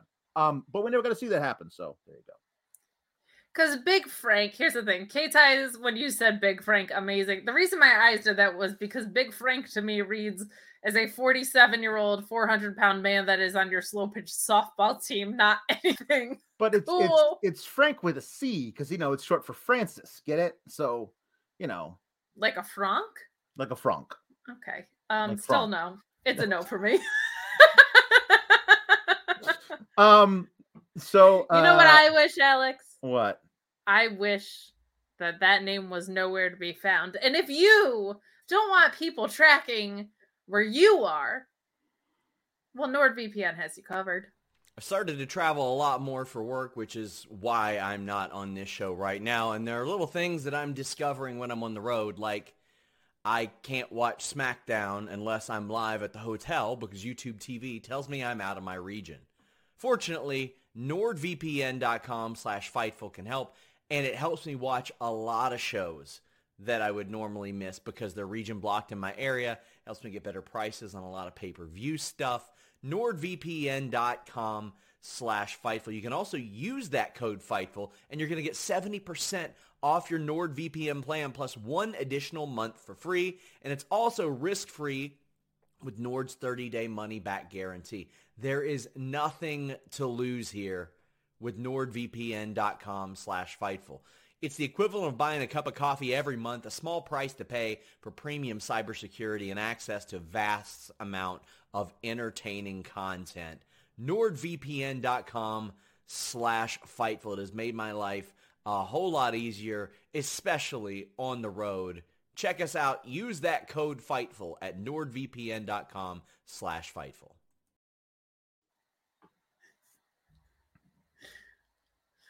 Kate has controlled the NordVPN narrative. Guys, if you wanted to watch the pay-per-view on FITE for a little bit less money and you use NordVPN, you could do that. You are not a slave to Bleacher Report or your cable providers. Um, VPN is a great, or NordVPN is a great deal when you use the code Fightful. Legitimately, if you sign up for those two years, you'll save more money on subscriptions, like for realsies, than you would without it. Um, and hey, you know what? That was the right ad that we were supposed to play. So killing yeah. it now that we are in the groove. Yeah. Dick jokes more fun for segues. I gotta be honest, but at least we played the right ad this time. Uh, Dan Janoff says, uh, of your BlueChew segue, Kate is the best at segues. I was dying after that. Well, thank you. Um, I was dying too because I had my own segue prepared for a different ad read for this segment that we're about to talk about, which I think is hilarious. Um, uh, because we got Jade Cargill versus Take uh, Tay Conti. Uh, and um, Jade Cargill was uh, all dressed up in, in green. She was dressed up as Jade from the Mortal Kombat thing, but she got the green hair and everything. And so we have uh, the athletic greens that we're. Uh, I, I know I'm just going to do it right now. I, I don't care. Sorry, back, back right back to back. Sorry, guys. Think of it my... this way: it's an ad break. You're getting them out of the way. A couple ad, couple commercials, and then there's no more. The, the rest of the rest of the show will be ad free. We talk hey, you know a lot about performance. Is named after a shade and you know if you want that performance, you want Athletic Greens 1. athleticgreens.com slash fightful. So excited to work with athletic greens. You can get a free one-year supply of vitamin d and five free travel packs with your first purchase if you visit athleticgreens.com slash fightful. And you might be asking what is athletic greens? Well, one scoop of AG1 contains 75 vitamins, minerals, whole food sourced ingredients, including a multivitamin, multimineral, probiotic, green superfood blend, and more in one convenient daily serving.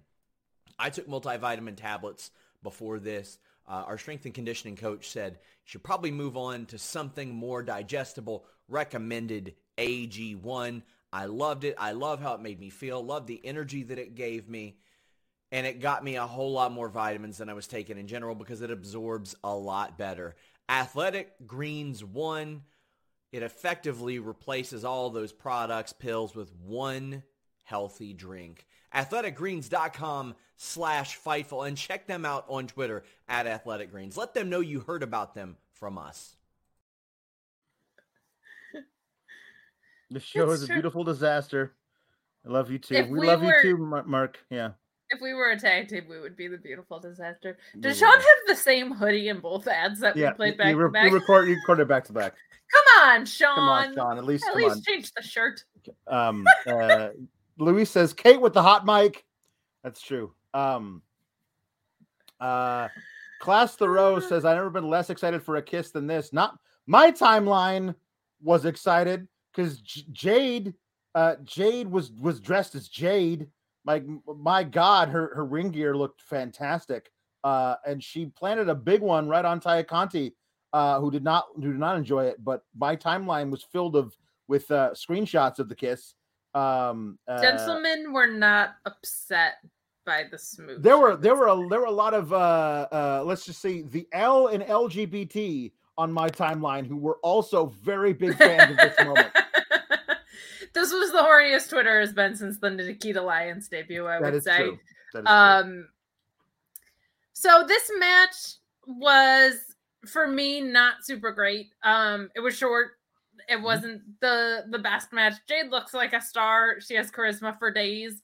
Um, I liked Tay using the frog splash. I thought that was very fun, and I think Jade used the pile driver right at the end of this. Ty, Ty used the pile driver, yeah. or I'm sorry, Ty did, yeah. So that's pretty cool. Um, but just you know, I like really strong in ring work. I I thought Leyla and Kris kicked this match's butt. Um, but Jade has incredible upside in in other ways. It's just not there for me in the ring yet.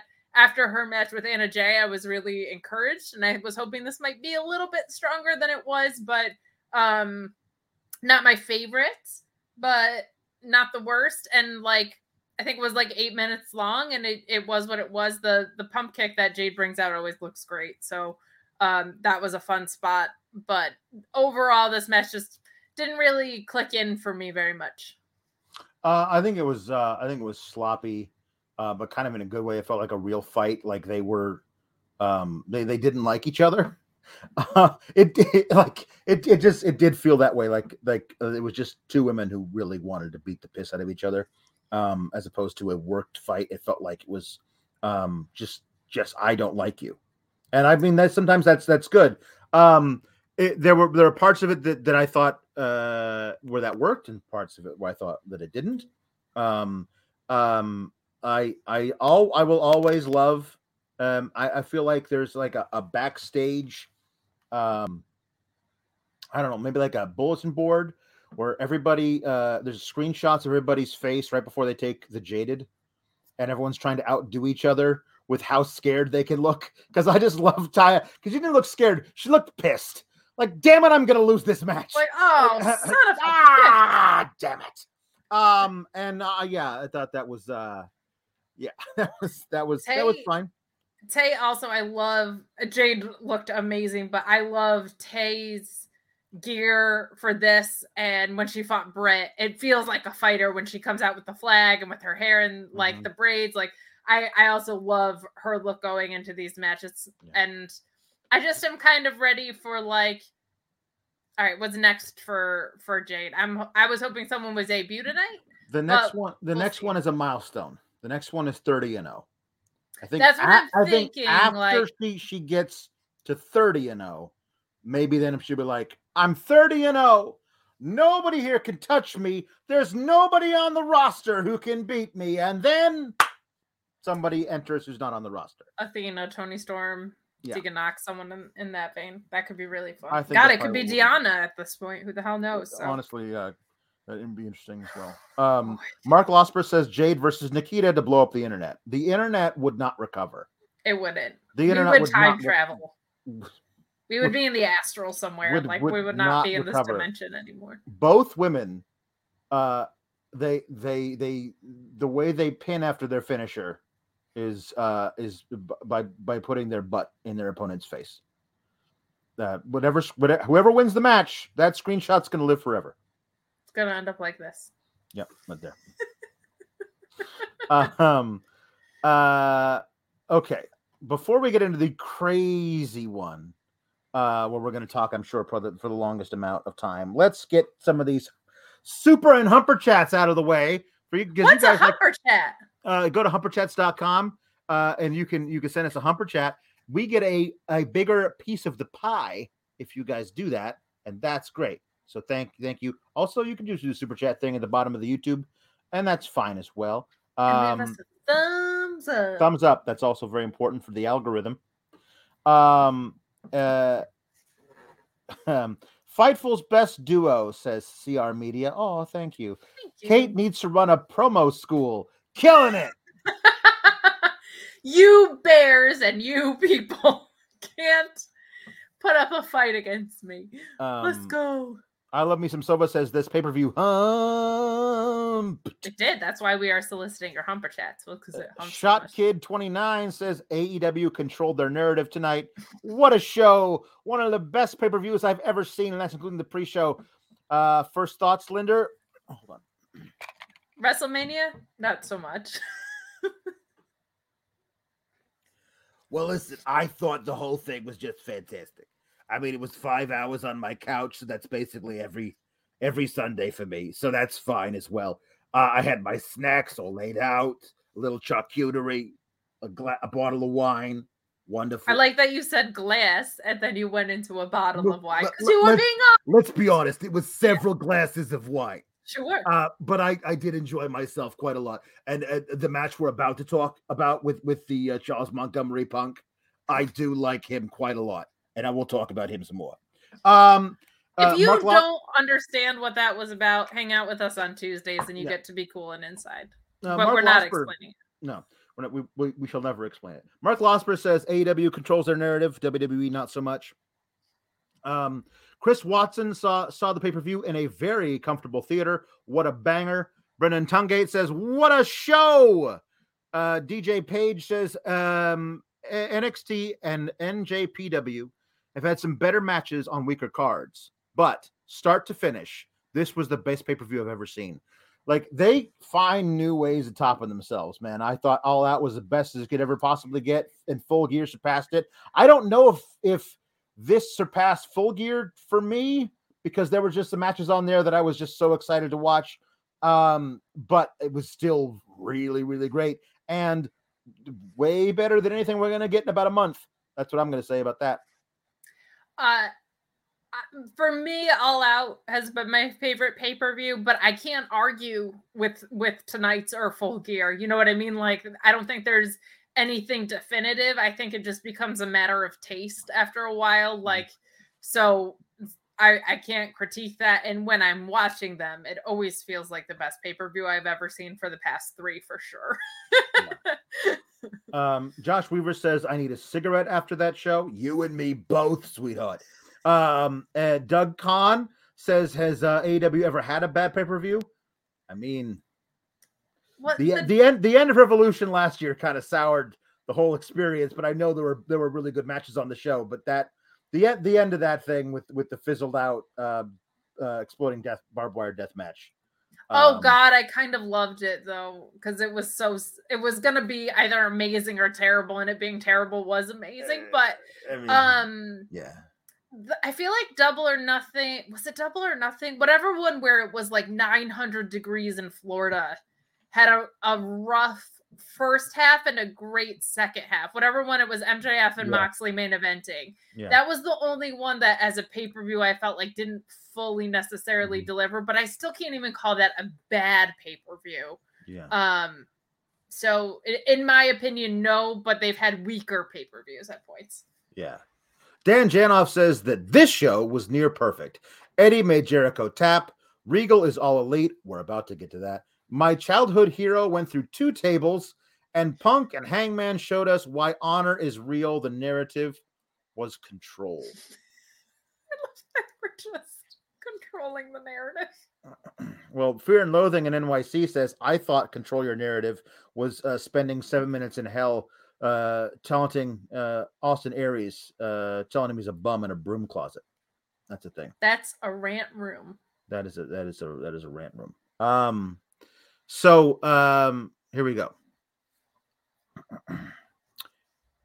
Um, MJF does the thing that he likes to do sometimes, where he plays the opponent's music, and then comes out to his own music. Thought that was fun. I love his little robes that he wears with the Burberry pattern on them. Uh, and See? then get it scouted. Like, Come on. And then, uh, and then, Kate, I'll let you handle your feelings when you heard what we heard. You want me just to cry? You want me to cry on the, s- on the stream? No.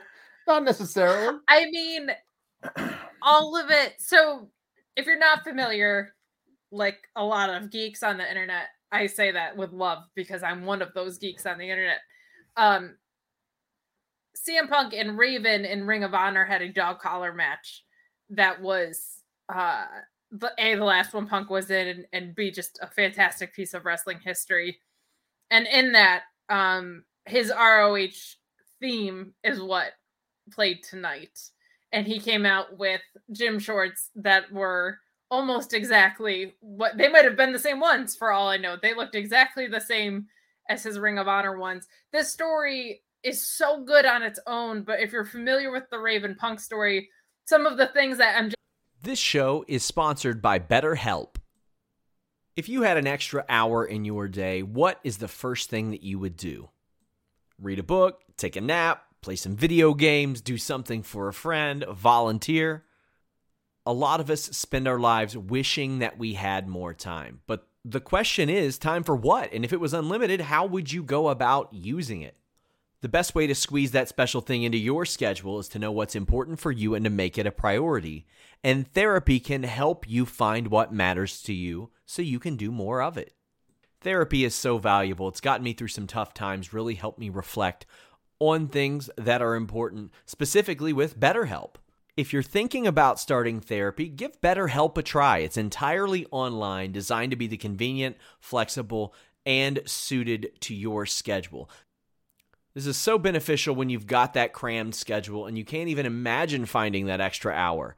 You can do it all from home. Fill out a brief questionnaire, get matched with a licensed therapist, and switch therapists at any time for no additional charge.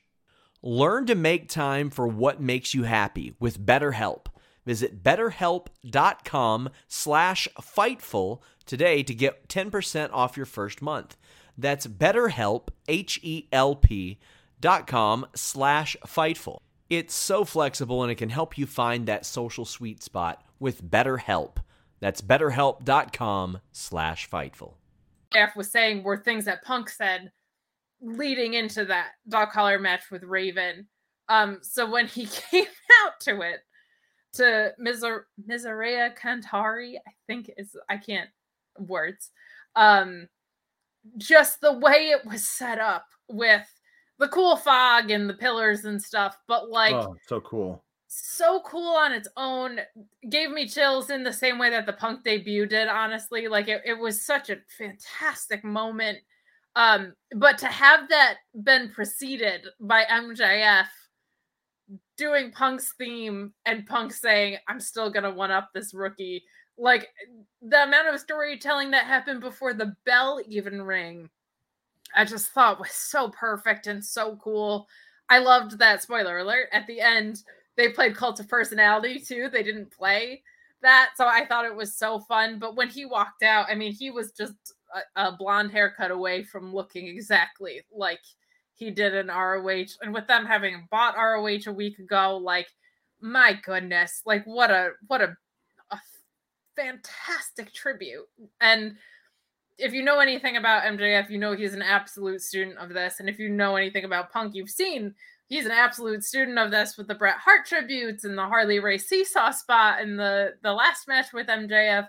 Um, so just going into this, like my, it already felt so visceral and and so personal and violent, and then that just made me so emotional and gave me such chills.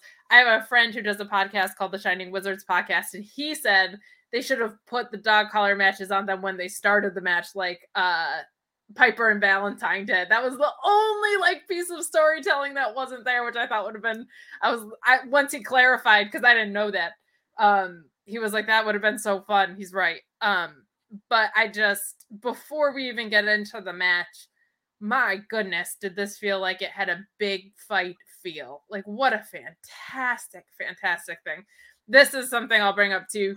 Um, that Paul Turner refed the Raven one in this. I think that is true from from what yeah. I understand, which is just heard. like absolutely incredible. Absolutely yeah. incredible. Um, um, but just what a what a cool piece of of wrestling storytelling.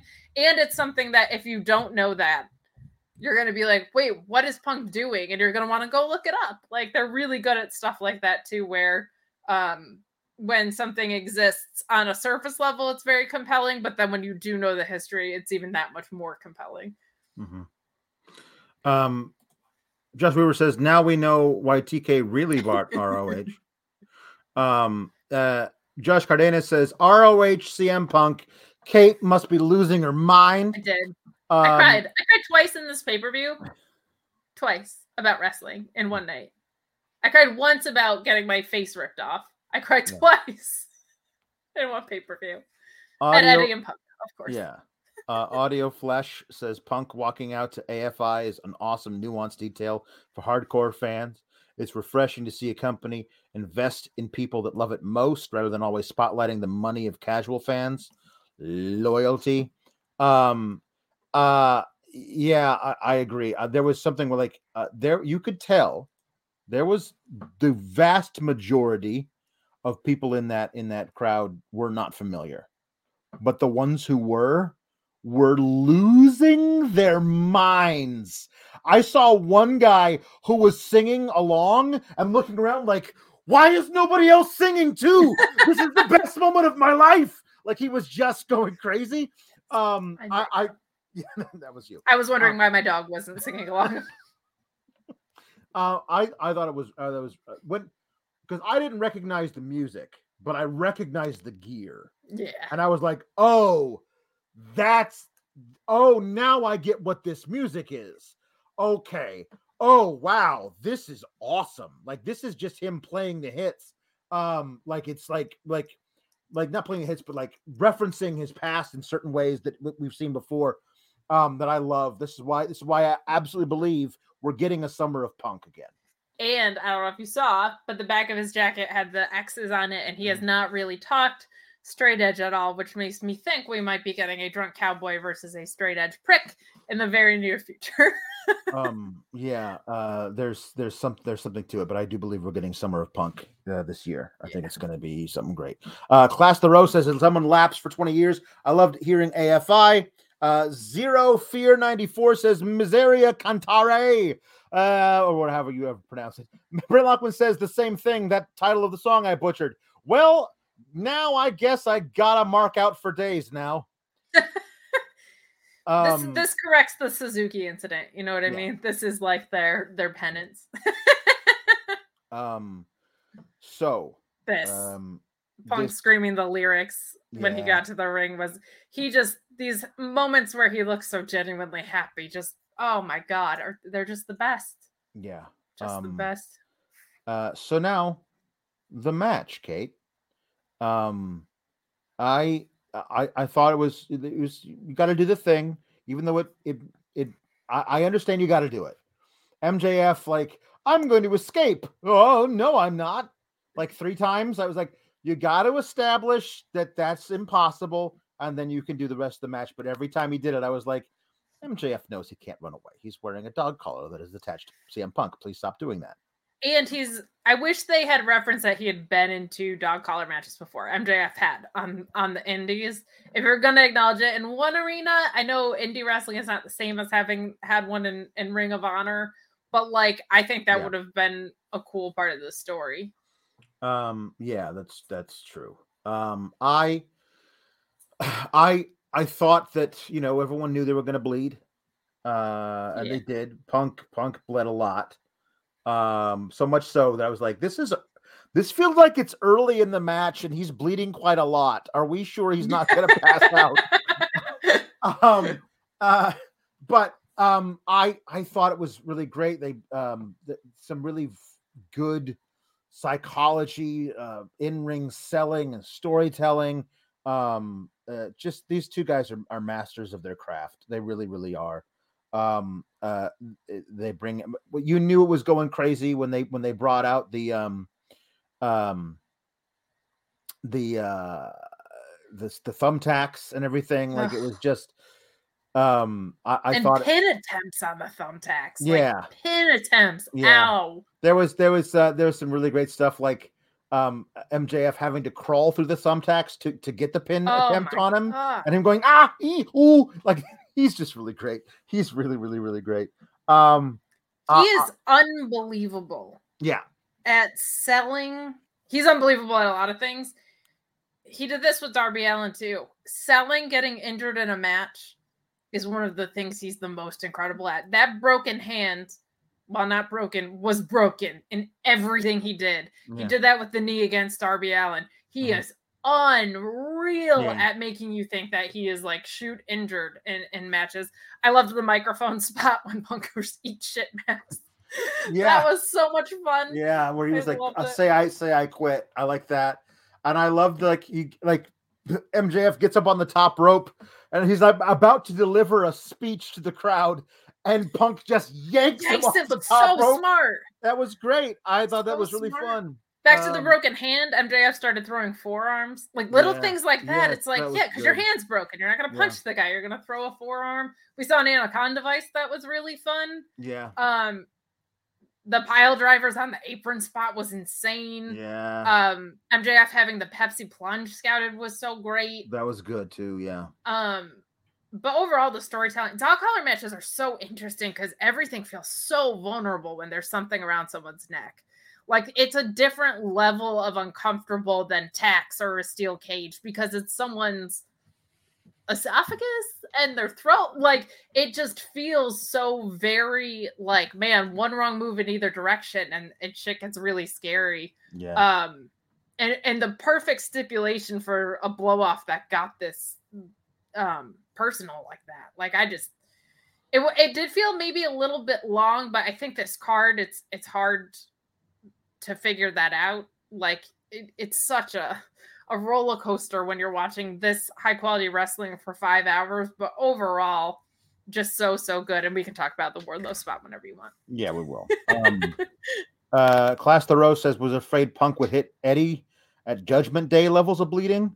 Um, yeah, or or, or what? flair Cena versus uh, JBL in that one match where it was just like oh just god yeah. literal sheets of blood. Um, uh, uh, but yeah, so he says thank the wrestling gods when he clotted.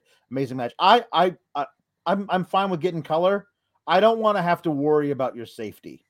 You know what I mean? Like, especially when they did that last week already yeah, which that i was like that's a short segment that's fine yeah, this is like they hit an artery both times Yeah. i was like this is a Um, lot yeah. Um, does uh, um, C says does WWE st- uh, still own this fire burns? Yeah. Because I thought he would come out to that. No, they WWE does still own it, so Yeah, no, I don't think that's going to happen. But one thing I did love uh, before the match even started, uh, Ben Dixon says MJF told Roberts to intro intro him as better than the best in the world, and Punk predicted it and asked to be introduced as the Second City Saint.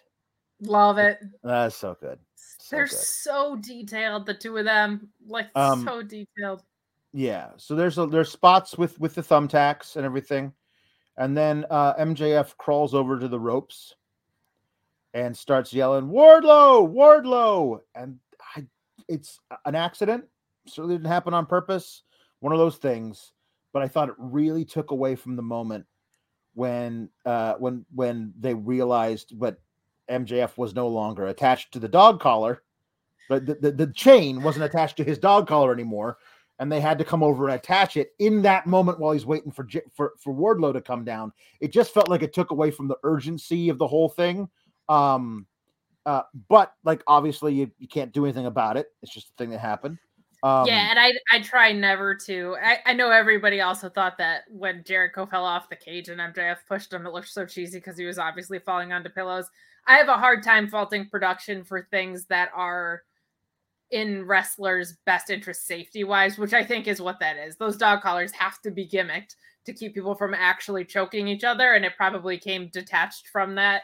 So it does oh it just it breaks the emotion in, in those moments but like I can't ever fault anyone for that when it's probably a matter of safety for for your wrestler. Like that just it makes too much sense. But of all the high drama moments, Yes. Um, but anyway, Wardlow comes down and he's in a suit. He's already showered. He looks like a, a trillion dollars. And he walks down, and Wardlow's like, you know, he, the MJF is like, give me the ring. He's like, comes down, he's like, you know what? I think I forgot it. And I was like, is that the spot that Wardlow is gonna like have to run back for the ring and MJF will blame him for not having the ring with him? um is that what we're gonna do um and uh like i suppose we could do that but i kind of wanted something more direct and because they like to read my mind um cm punk pulled mjf into uh, a gt uh, gts um and then he looks over at wardlow and wardlow's like you know what i I forgot. I put it in this pocket, brings out the ring, just places it on the apron, and walks away. And Punk smiles picks up the ring, puts it on, makes sure that MJF knows he's wearing it, punches him right smack dab in the middle of the face, and pins him one, two, three. Um. Oh, by the way, the cell for the for the for the GTS that that um MJF like bounced back up and was standing there and then collapsed into the thumbtacks and for a second was like I'm unconscious. Then I was like, oh Jesus, I've gone I've landed in thumbtacks. That was so that good. was so that good was so great. if So you've great. ever had an all over body pain, yeah that's like a very real reaction yeah to that. I loved that cell. I loved that cell too. um yeah This was so good. This was better than I thought it was. And to me, there's a few things I like about it. One, Wardlow turned us back on MJF. MJF can whine about that forever. Mhm. CM Punk also he cheated. He cheated to win this match, and he's in the middle of like slowly turning heel, kind of. Well, And MJF can then complain about that know, too. I mean, his his whole thing is that you know, um, I mean, did I really? I mean, there was just a thing that was right there. I didn't, I didn't bring the fa- the the, the foreign object into the ring, which is great. I agree with you. Like he is turning heel slowly, but like I think that that's this is part of the nuance of that in in that in that direction. Um, uh, Wardlow with the face of the the the face turn of the revolution, says Lord Jackson. Don't care who wins out of Sammy and Scorpio. That sirloin beef son of a bitch is going to powerbomb them into the core of the planet. We'll talk about that in a second. Um, uh, but I did like this one. Max Power 514 says, assuming he hangs on to it, that ring is going to corrupt Punk, isn't it? oh yeah. Like, I love that idea. There's like, oh no, this is mine now. And I'm going to I just like the idea of like Bilbo Baggins with the ring of like, you know, why, why shouldn't I keep it? Why shouldn't I? Um, I oh That's my God. fun. Especially because he's not a guy that would have a diamond ring, No. but he is a guy that would But- have an object that screws everyone over. So the fact that he like kind of inherited it. And in I love way- the idea that like he's gonna keep it because it just pisses off Max, Yes. but then he gets to like it. It gets to become a thing of that's his now. That would be a really cool way to like help with that. That'd be that'd be great. Yeah, I I I, I like that a lot. Um. Anyway, uh, um, so Josh Weaver says uh this Fire Burns is a Killswitch Engage song. They currently own the rights. Well, no, WWE bought the rights to the, the song from Killswitch Engage in 2005 and have remained with the rights of it since. Um, uh, says Luis, who's our researcher. Uh, Josh Weaver says actually a very funny story about this Fire Burns and how it was supposed to be Randy Orton's music. This is Yeah. also true. Um, uh, uh, this match felt like the Foley and Triple H street fight from 2000, says Brody Man Hennessy.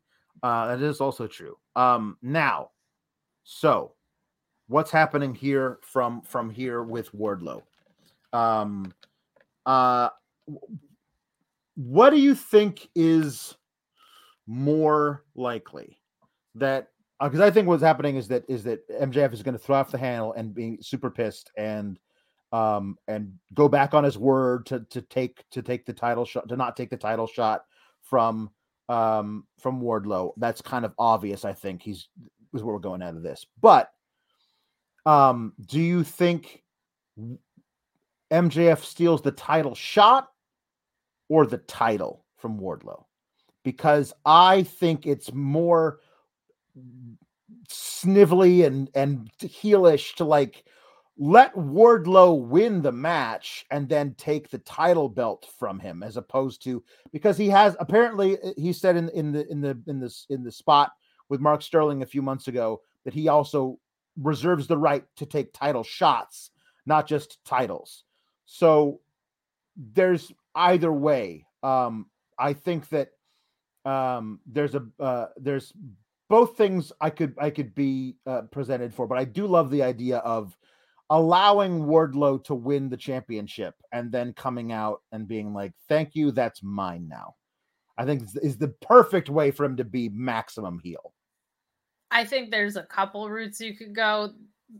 A few that you haven't thrown out that I'll throw out as possibilities are um they mend fences And MJF says, The only way I'll forgive you is for you to give me the title shot.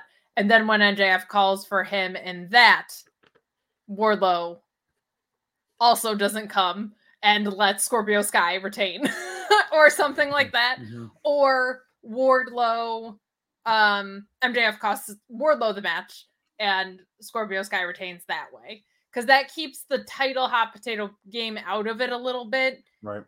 And if you i feel like scorpio sky deserves a real reign um but i, I- feel like taking the shot away from wardlow is like meaner somehow Yeah. Um yeah, so there you go. Like uh Josh Weaver says, Wardlow wins and then MJF releases him from his contract, so he's forced to forfeit the, the TNT title. Um all, all of these like all of these little things I think are are immediately null and void because then Tony Khan would be like, Yeah, I'm, I'm gonna sign this guy because he's awesome. He won the he won the ladder match and look look at him this crazy win streak. I'm not gonna let him like be a free agent. I'm gonna sign him, which I feel like can be easily explained away by like having no no no there's a non-compete like he can't sign in any in his contract if i fire him he can't go anywhere blah blah blah kind of a thing like there's a there's a way of getting around that to, to make to make the logic work um i i wonder if scorpio sky just loses to sammy guevara anyway especially if max is going to be the one to actually get the title shot because Max being the one to beat Sammy to end Sammy's reign um, feels more impactful than him beating Scorpio. But if Wardlow were to win, I feel like maybe him beating Scorpio, the heel, f- makes more sense. I'm not really sure either way, but I, I am very because I, I believe this 100%. Wardlow versus MJF is your double or nothing match. I just don't know. yeah like, it has to be I it's just just, don't how do you get there is how it do you for get a there title? Right, all that stuff. But that's, but I'm very, very excited uh, for that. Um, just a fun quote coming out of the scrum real quick because Sean is tweeting a lot of them. CM Punk is emotional over the AFI theme and he tells Righteous Red she's happy with the ROH footage is in good hands instead of on a shitty app on a tab that doesn't work. I love him so much. he's pretty great, huh? I love him so much. And I think he unblocked Sean. It looks like based on Good. on the which which just makes me happy. That's good.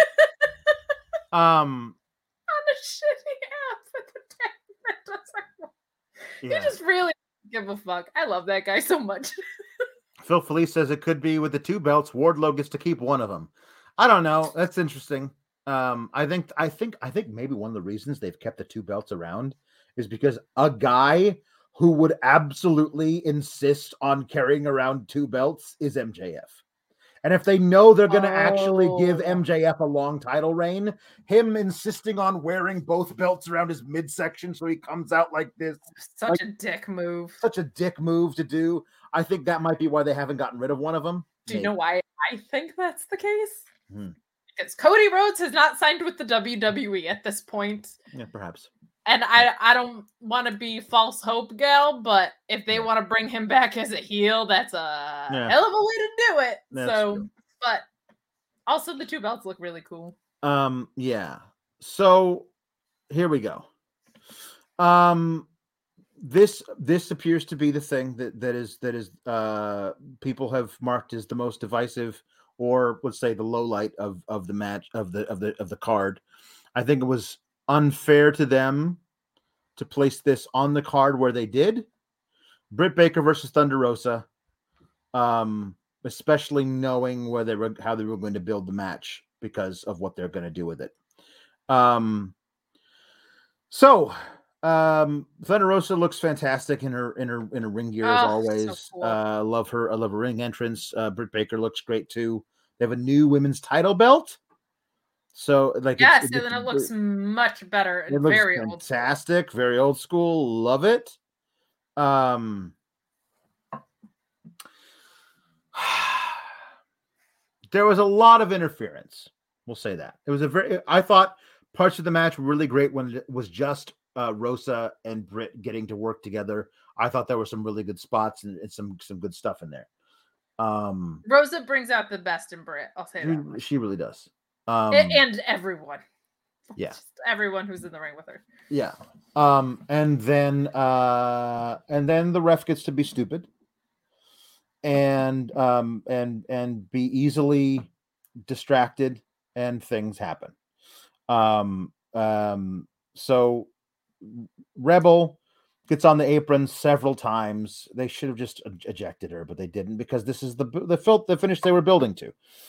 Um, this is I, I said it when they when Thunder Rosa pinned Britt Baker clean in that finish on on Dynamite. I was like, this they're they're they're planning something hinky, and they did.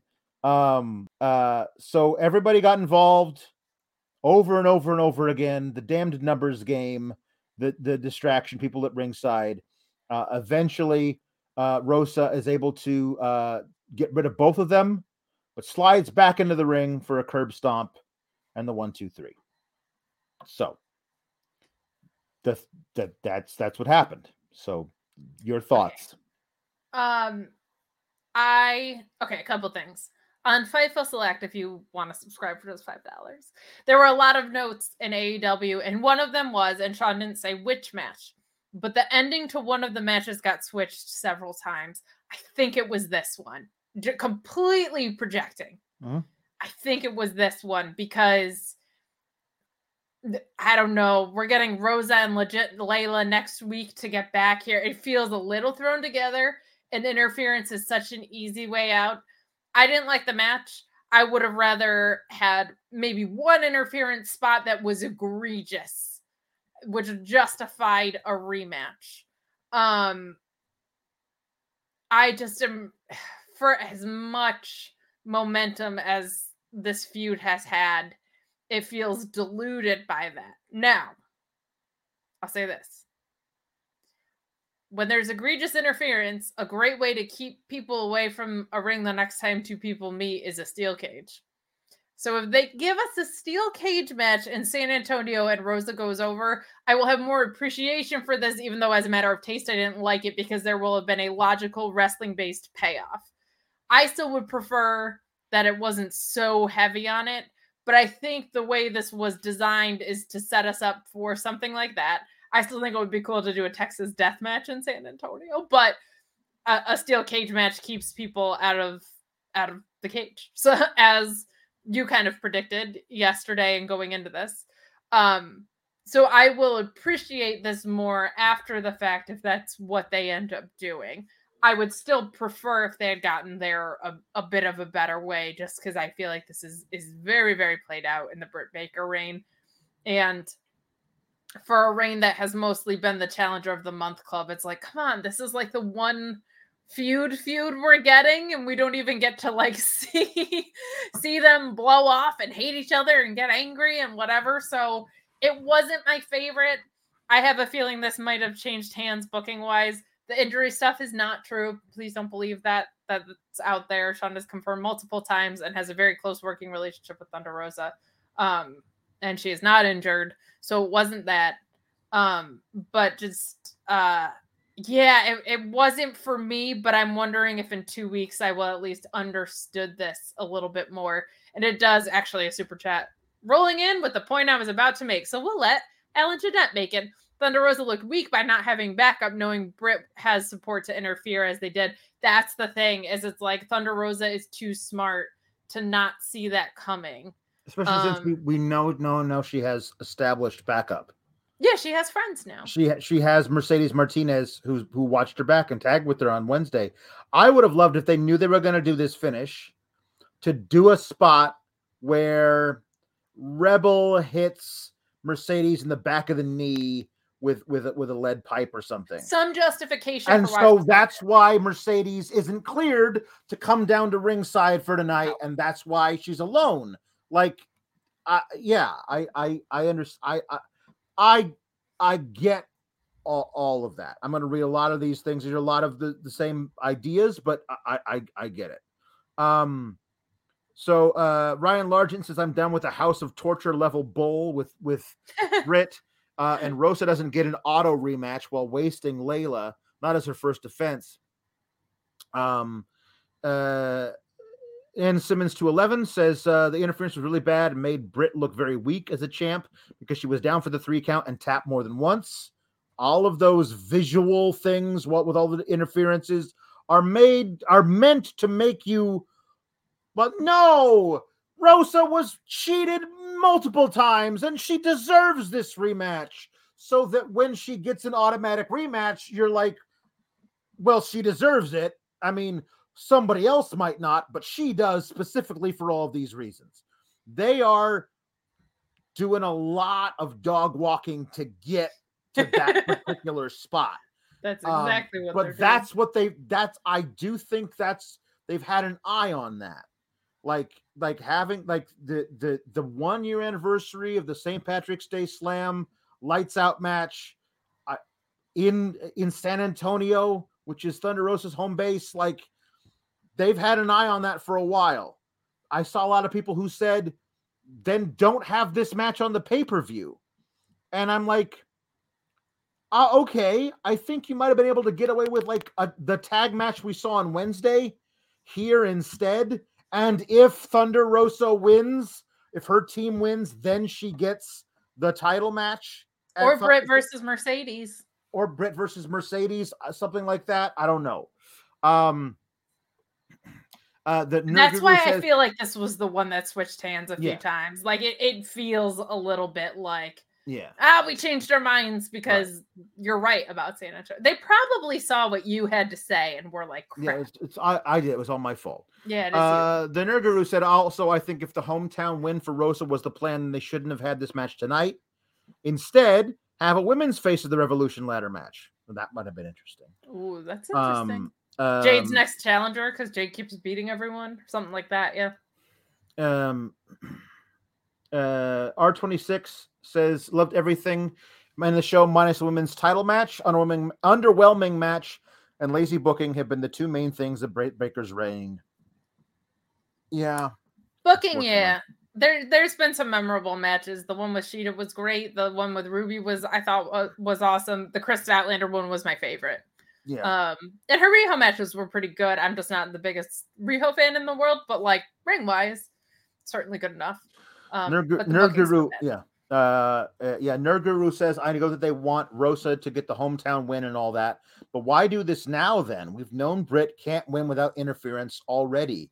Um, this is the other thing about Britt. As I, I, I, I think we all were like, I think that there were a lot of people who were like, um, Shida's great, but there's just something missing from the women's division. I think Britt Baker being the champion is going to fix that. And no, it's not a magic elixir. You actually have to do the work and book the right feuds and stuff, and that wasn't done. And I think that's going to now people are blaming Britt the way some people were blaming Hikaru Shida because Sure. oh, you know, she doesn't speak English very well, or people can't get into her because blah blah blah. Like, no, it's none of these women's fault. Like, you got to do the work to get them over, to actually make the the reigns feel significant, and and some of that wasn't wasn't done. And it's not a switch.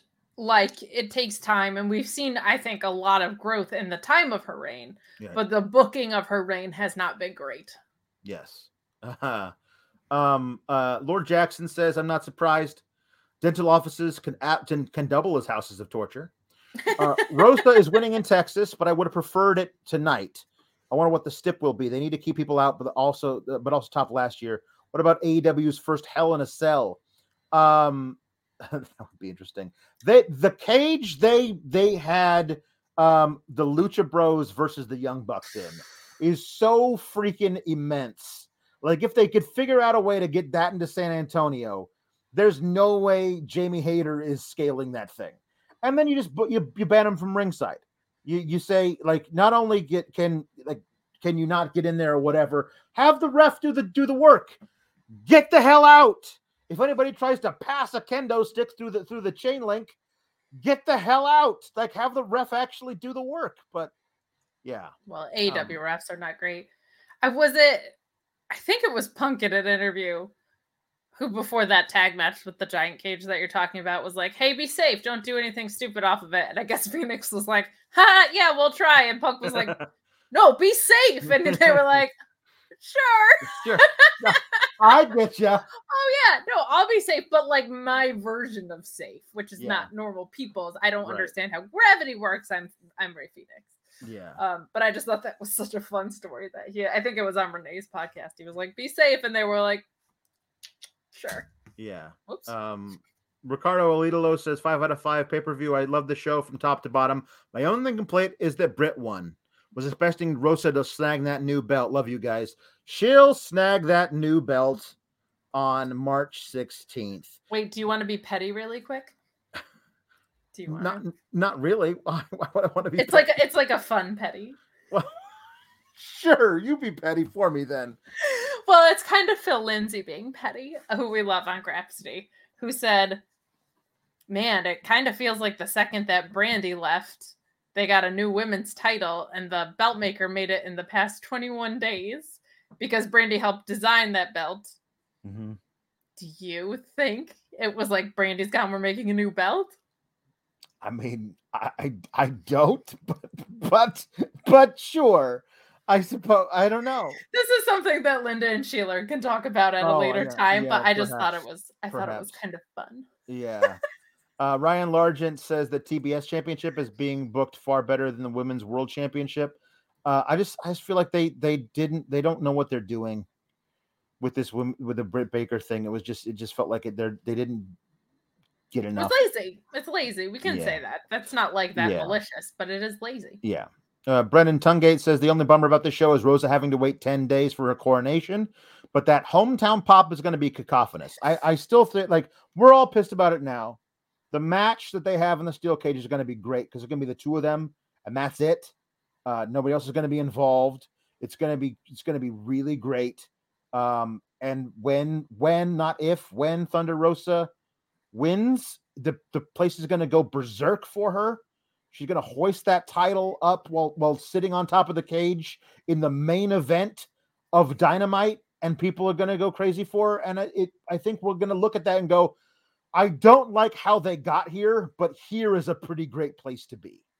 I think so too. And also, like, look at us in the same breath saying, like, we haven't really seen any women's feuds, and now they're extending a feud to be a best of three, and we're still complaining about it. So we got to give a little bit on one end. I just feel like the way that this match was put together was not necessarily the best way to get there. But I, I think you're 100% right in that. I think two weeks Yeah. from now, we're going to be elated. Yeah. Uh, Josh Weaver says, I mean, they pretty much confirmed exactly what you said, Alex. Rosa is getting the belt in San Antonio. You're so much more Um, humble than I am. I would have been like, yes, I predicted it. Nah, you know, it's uh, I've been wrong about a lot of things. so Um, have I. That but, makes the victory laps even sweeter. I don't know what you're talking about.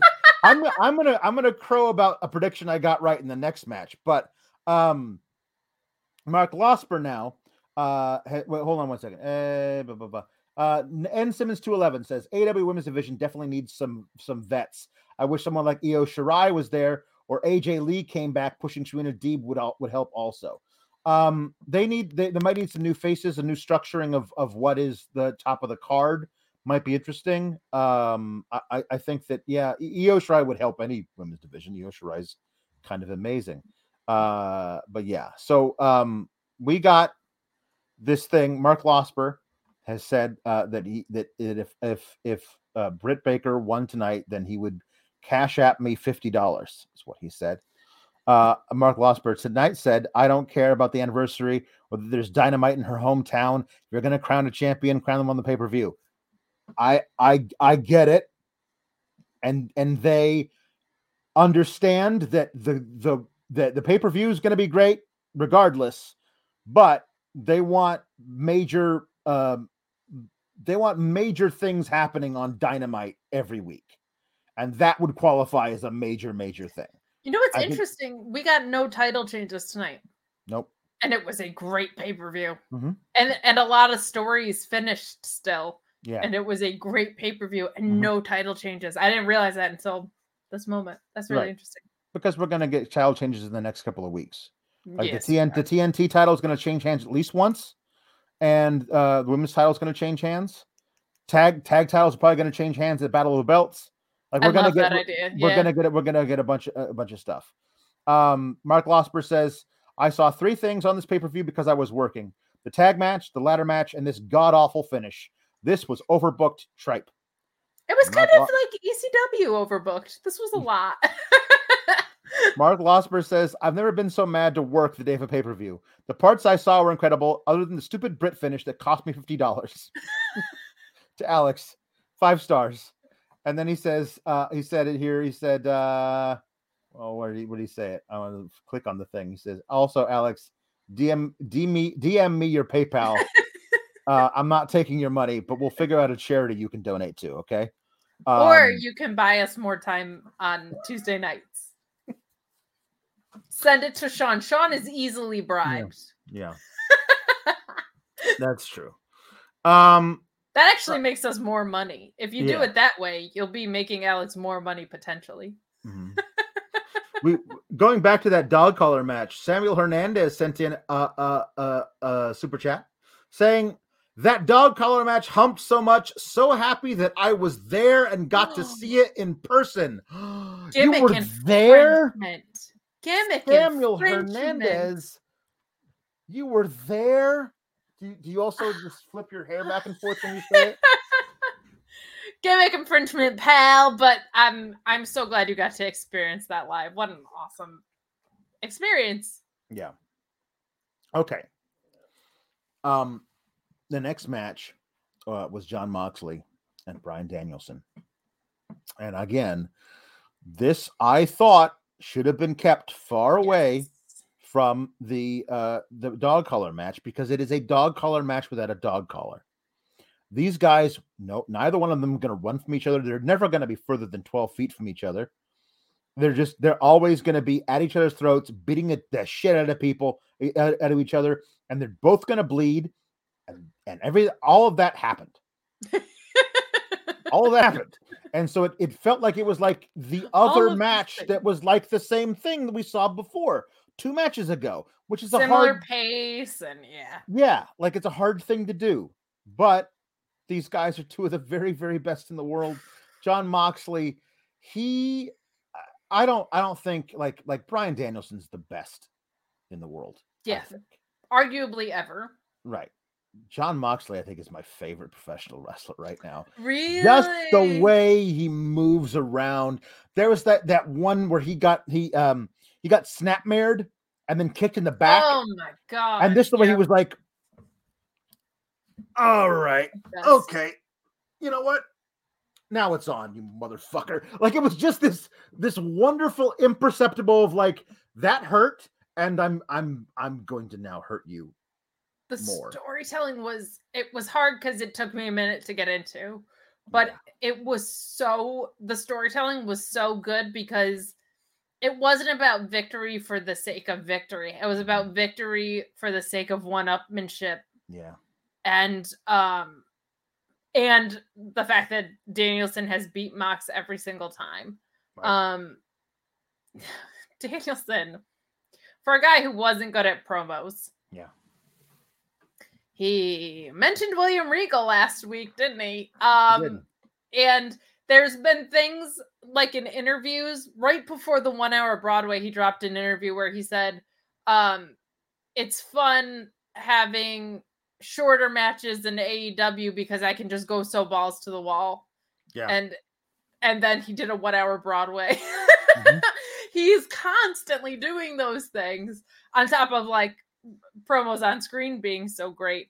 Um, but it I, I think I'm gonna go back and watch a lot of this pay-per-view at a different time, like post the dog collar match stuff, because I think this was a great match. I was just like so exhausted emotionally in a good way.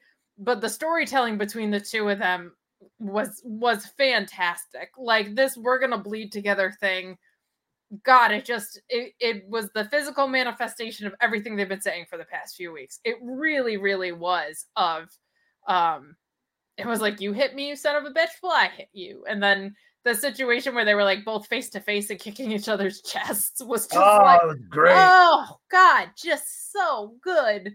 Um, and clearly two guys that are familiar with each other, you know, that always adds a a, a bonus layer because I think there's just an extra layer of, of comfort as a wrestler, it seems like.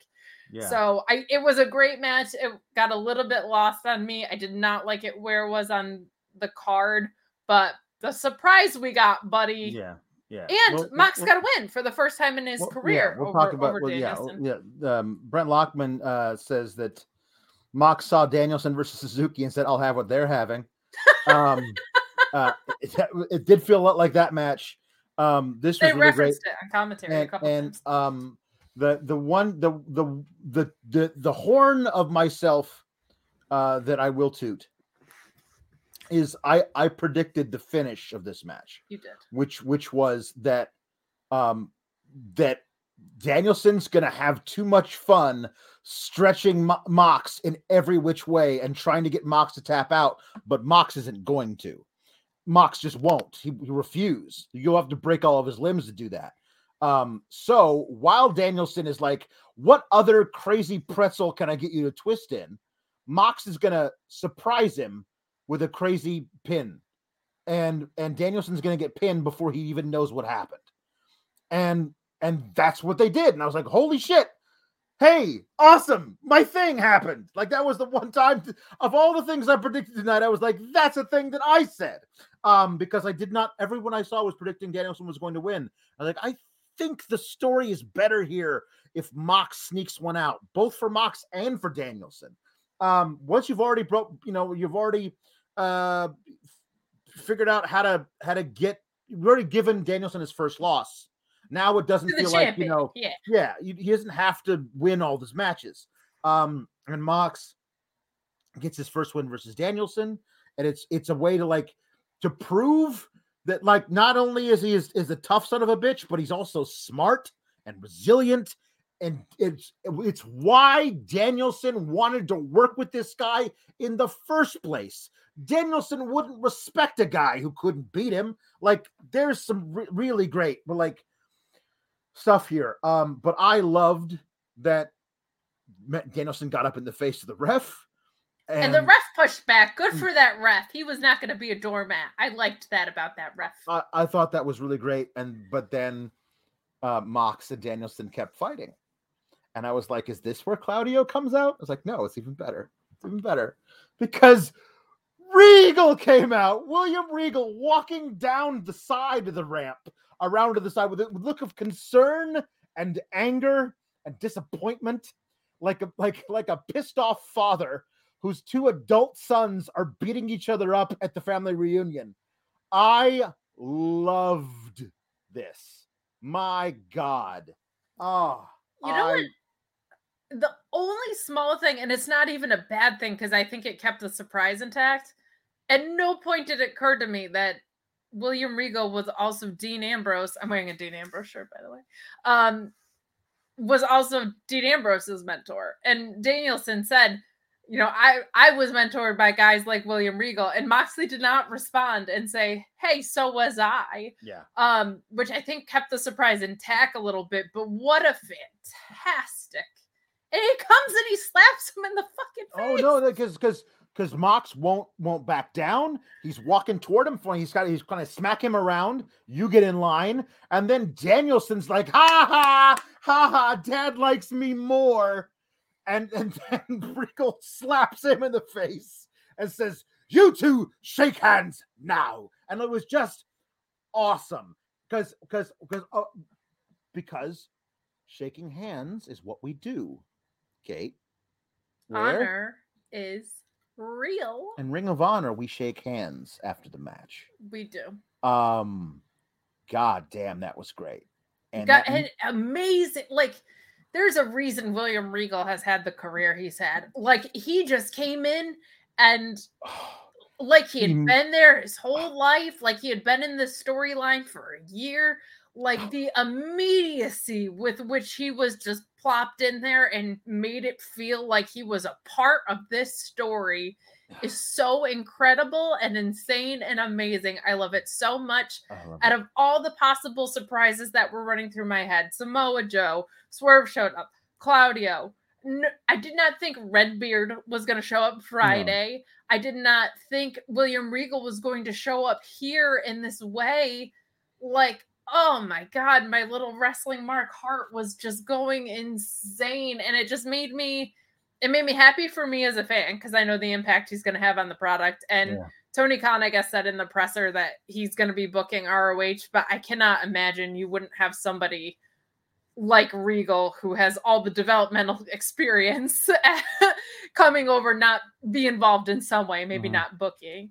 Yeah. Um, but just the the the impact he's going to have on the product makes me so happy for me as a viewer and the fact that he has a job with the superior in my opinion creative wrestling company and the second biggest wrestling company in the world that can probably compensate him the way he deserves to be compensated made me so happy for that guy cuz he just comes across as the best dude Yeah. like he really, really does. And everybody had such wonderful things to say about him on their Yeah. way out and how there wouldn't be uh Becky Lynch, an FTR, a Bayley without William Regal. So Right. I, I'm selfishly so excited as a fan and overwhelmingly excited for what that means for the product. Right. Um, we get um, we got all these people who are reacting to Regal. Regal is the biggest thing that's going to. You have this. to read them in your Regal voice, though, please. Oh my god. Um, C says, um, how has William Regal come before Veer? Um, Chris Rain says, uh, uh, just got home from the cinema and it was amazing. The whole theater erupted when Regal came out. Um, uh, that I- cinema that- experience rules. You that- got to do that. That would have been a pretty great one. Honestly, that would have been a pretty great moment. Um, uh, long suffering fan says, I just want to thank you guys for keeping me company on my two hour trip home from the bar with my friends. Hella fun. Regal popped my socks off. Good night. Uh, well, thank you, think of long suffering fan. Um, I love keeping people company on their commutes and stuff. When I get messages like that, it always makes me feel like. Oh, me hey, too. cool. Um, uh, Green Da Vinci says, William Regal, what do you guys think? We love it. Um, I was so I was so excited when I saw him. I was like, oh, this is just so perfect. And just what like, a cool way for him to show up. oh, what a what a great uh, way. What a great way. Um, because uh, JB Love says, surely what we saw tonight after Mox and Bryan Danielson was the uneasy triumvirate set to run ROH, right? War games. Yeah, that would be an oh, that would be interesting if that was Joe's got to come, right? Like, Yeah, there's no way Joe's think- not on his way. He's got to. um i saw i retweeted this i saw somebody uh, i think replied to a to a sean ross sapp tweet with like grapple fuck university with professor emeritus william regal is the best fucking thing i've ever heard in my life i'm so excited grapple fuck university is like yeah with professor emeritus um william regal um C says, I still can't get over seeing William Regal on my screen, the Regal, between Moxley and the Dragon of Violence. Lord have mercy.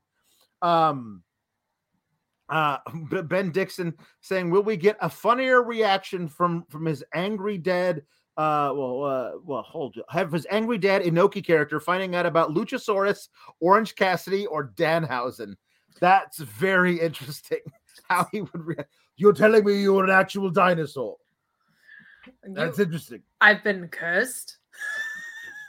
So What do you mean I've been cursed? cur- curses, blast. Um, you put your hands in your pockets. Do you have anything in there? Or... You human with- teeth. You carry around human teeth in a jar. Yeah. um. Uh. Mark Losper says there are a lot of incredible reasons to bring him in, but if Cody was WWE's attempt to try to lure AEW guys, Regal is an incredible hedge against that. Yeah, like like you, you can study under William Regal in AEW. Like that's that's a pretty awesome thing. Guys, I I just feel more and more like the way time goes on that Cody is not gonna go to. WWE. Regal on being the elite. that would be just that would be great. Nick William Regal, an amazing, amazing, amazing super chat from you, Nick. You're the greatest. A joy bag of donuts says, "You know you're a Kalex, Mark." When uh, William Regal appears, and the first thing I thought was, "Yay, more Alex impersonations!" Fantastic. Joey is super, super awesome to us and in general, and he's a Steelers fan. I'm actually going to be on his podcast tomorrow, Oh, cool. um, as long as we're not doing it at like seven in the morning because I will be asleep. But we that's not usually when we record, but we're going to be doing a Revolution breakdown then. But um, thank you, Joey, for that. And my, I also thought that as Alex's co-host, like, oh, fun Wheel of Impressions work is going to be done. James Bowers says uh, Regal slapping the taste out of Mox and Danielson's mouth was just delicious. War games. Regal as TK's on-screen GM. I hope so. Um, I mean, I don't know what they're gonna do with him, but uh, but I but it's, it's gonna be great because it's gonna be Regal. Um, uh, Pile Driver Finisher says, "Can I get Alex saying Wardlow in Regal's voice?" Wardlow. You're gonna get to do that so much. Um, Brandon Joseph says somehow TK buying ROH only ranks in the top five of crazy ass things after the few days. I cannot keep up with the news cycle. Keith Lee was less than a month ago, and it feels like six years ago. Yeah. Like it's nuts. I don't know how Sean does it. Sincerely, Brett Lockman says first reaction to Regal. Well, that's at least uh, adding at least an hour to the post show. With all these super chats, it might. Um, uh, Marco Dominguez says trademarks be damned. Please name the Mox Danielson team War Games with Regal as their manager. oh man oh boy um peyton carter says omg this was a fantastic pay-per-view one of the best pay-per-views i've ever seen regal showing up popped me so loud that i probably woke the neighbors uh yeah i could not i could not believe that he showed up man that was crazy I That feel like I've said that about the past three pay per views. I think All Out, Full Gear, and Yeah. this, I have said these are some of the best pay per views I've ever seen in my life. Any brand. jb love says i was wondering how long it would take before the first regal impression i'm not disappointed he sent that right after i, I said the first words of the show um Charge Holier says, Regal, that is all. I like this content. Uh Syndral uh sends a humper chat saying, Regal was literally my favorite wrestler back in WCW. Seeing him show back up again like this in AEW made my absolute freaking night. I am beyond pumped. Um, Regal of Honor, baby. Regal of Honor. Let's go. He he's the I I firmly believe this. He's the greatest and maybe even the only good on-screen authority figure we've ever seen in wrestling. I I would love him being the person who makes matches, like or, or settles disputes or whatever. Like he's just he's so good in that role. Um, but uh, but th- they there were plenty of times where he would like you know settle it between people in NXT. He never got around to slap people in the face, but it was basically the same idea um verbally at all. Did you see Pete Dunne's tweet? No. right after this, Pete Dunne shows video of of him during the first ever NXT UK tournament where he was like, you know, injuring people on purpose. And William Regal just he's standing on the stage, you know, being Pete Dunne, and William Regal just storming through Gorilla and throwing him up against the wall, and him being like, oh, and and he, he his tweet just says, We've all been there. Pete Dunne, you're the greatest. Uh, what I love Um, about Regal is he, like in NXT, how I interpreted it was it was still a workplace. Like it was a place where combat happened in the Yeah. ring. But it was you're still supposed there's still rules you're supposed to be following, like behaviorally. And You don't get to just create your own matches. You don't just get No. to slap the shit out of people. Nope. Like I, I loved that about Regal. Yeah. Mhm. Yeah. I'm so Um, happy. I'm I just so it's- it's good. happy. It's so good. Uh, Hobo in the corner says, I blew out my voice, gave myself a headache, and started hyperventilating when Regal showed up. 10 out of 10 would destroy my own body again. Um, um, uh, Brent Lockman says, Regal can't still wrestle, can he? Nope. Nope. He hung, he hung those up, which is, which is, maybe he can. Maybe, maybe the, the fountain of youth will, will infect him the way it infected Sting. No, you know, we'll get to that. But what's so cool to me too is, and I haven't, I didn't love the last rendition of Jericho, but you have two of the best character minds in wrestling, in my opinion, working at AEW in Jericho and and Regal because I I do think Jericho's adaptability is some of the best we've ever Mhm. seen in wrestling. Yeah. And between him and Regal, I feel like you have some of the best character work. Oh, Yeah. excellent. Yeah. Um. Uh. Ellen Mark says, "Does Regal stay on AEW or bring Bryan Danielson and Mox to to to Ring of Honor War Games?" Um. I. I don't. I, I'm very intrigued to see how all of this shaking hand stuff feels like it's it's pointed. It's very pointed stuff. I Um, don't know if it was just like a passing homage or not. You I know what I mean? It like feels I'm like intrigued. it feels like it's important. Um Losper says, I can't think of a guy in wrestling more universally respected than William Regal. He brings absolutely everything to the table, just incredible. Like, not only what do you get from him on screen, but knowing what he can bring to the to, to the entire company off screen is just amazing. Uh, Mark Losper says that I need Regal running ROH on Tuesdays against NXT. Um, That's old NXT versus new NXT. Basically, that's what yeah, that is. that's what that's what that would wind up being. Ring of Honor with a production budget and and William Regal is NXT 1.5. Yeah. Um boy, that that that that one um made me think to myself, holy shit, there's more show after that. Like it was like, oh Yeah. yeah, we oh yeah, we still have the title match, is what I thought when Regal like that when that thing ended, and then we're like, oh no, no, we still have this trios match, the the tornado trios match. And I was like, oh okay, fine. What what like let's just get that out of the way. Do your do your spots, Sammy Guevara and Isiah Kassidy, and let's move on to the to the title match, which will be great. And then we can go on do our post show, which will last three hours, where we talk about Regal for a lot. Yeah, But- I was like, do your spots, Sting. Sting, Alex, Sting, wa- He's Sting, 62 years old. Sting was born during the Eisenhower administration. that is a shoot.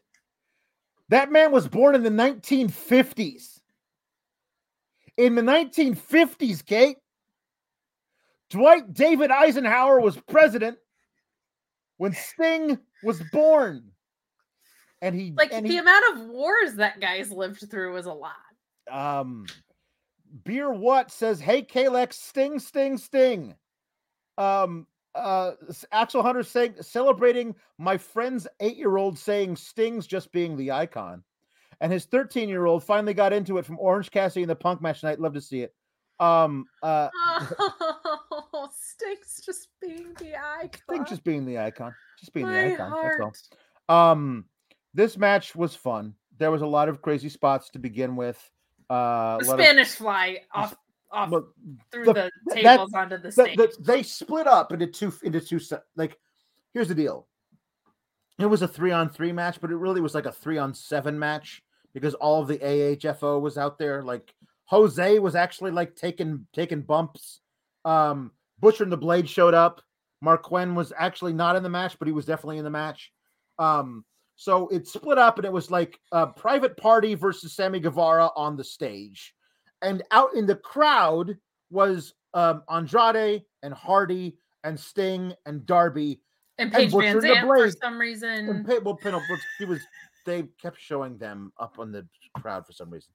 Um, but uh, but uh, Butcher and the Blade showed up, and at some point they built four tables. They put a tables into like uh, onto a thing right out in front of the balcony, um, and uh, and the Butcher came out and was doing that. Remember that spot that Nia Jax used to do to people a few years ago, where she would like injuring other people. yeah, that where she would like swing somebody back and forth into the barricade Oh yeah, over yeah. and over again. Well, he was doing that to Darby, and Darby was like, "Yes, please, more. Thank you, sir. May I have another?" He- Of course, I, I have to. I have to mention this.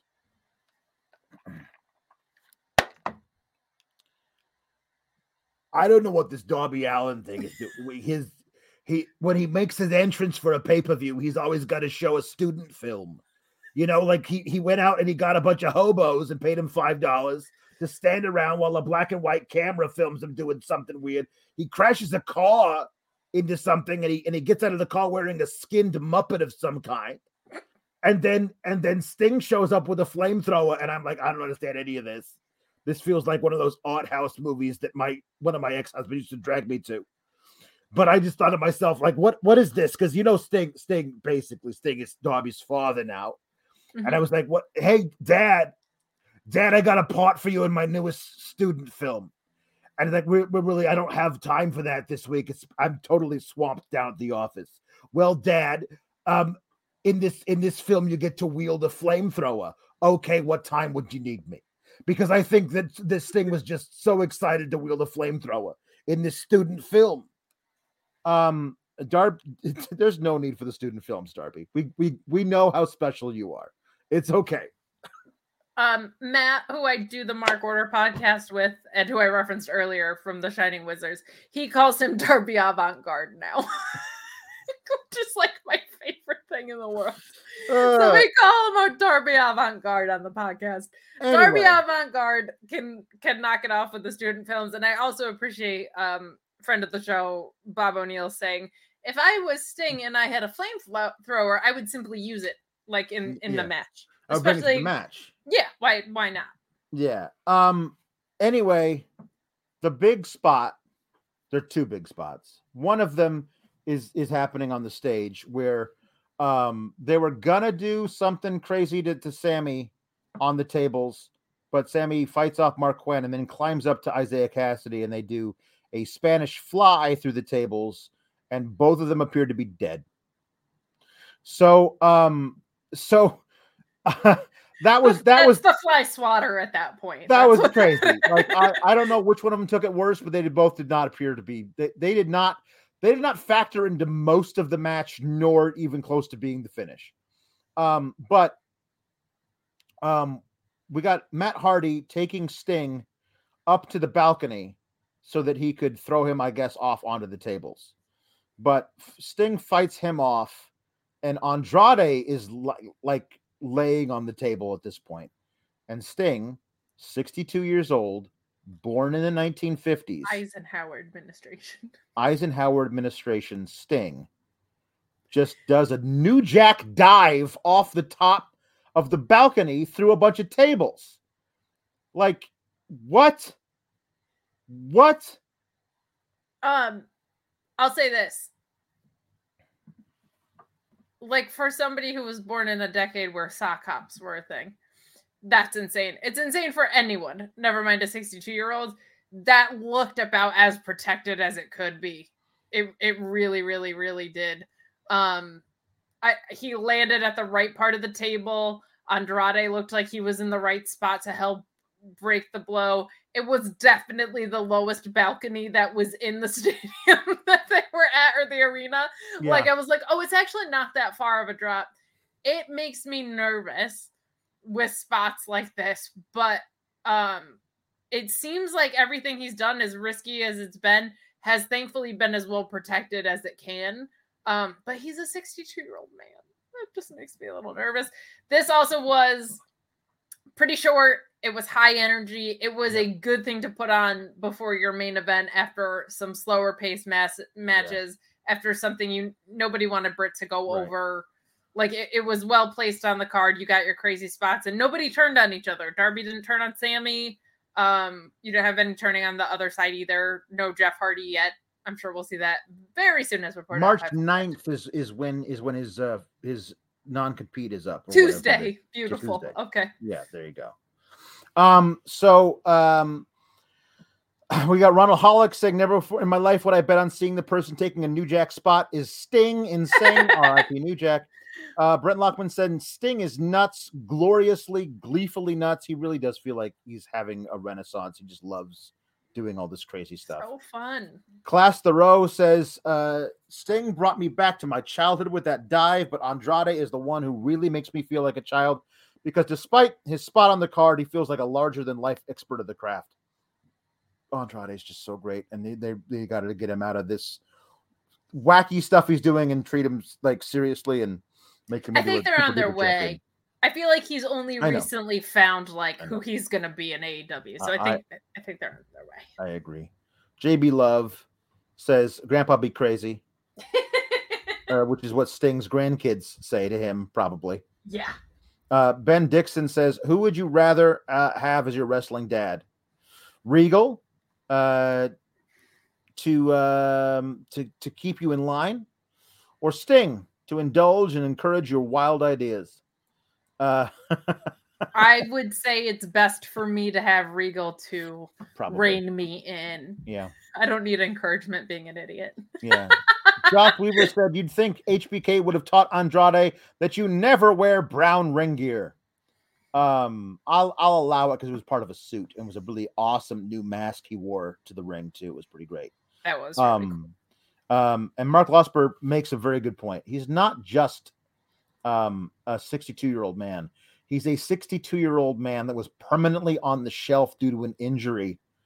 Like uh, Sting is actually remarkable. That that I'll never forget watching that Buckle Bomb live and be like, oh my god, they His just career's killed, they over. just- They just killed Sting. Like yeah, yeah. Best case scenario, his career's over. Worst yeah, case that scenario, was- he's that was crazy. But And anyway, a the- freakish scenario too. Yes, true. Um, the the the finish of this match was um Darby Allin uh not hitting a coffin drop on Matt Hardy because Matt Hardy rolled out of the way and uh uh, uh Darby Allin uh, missed him and then pinned him.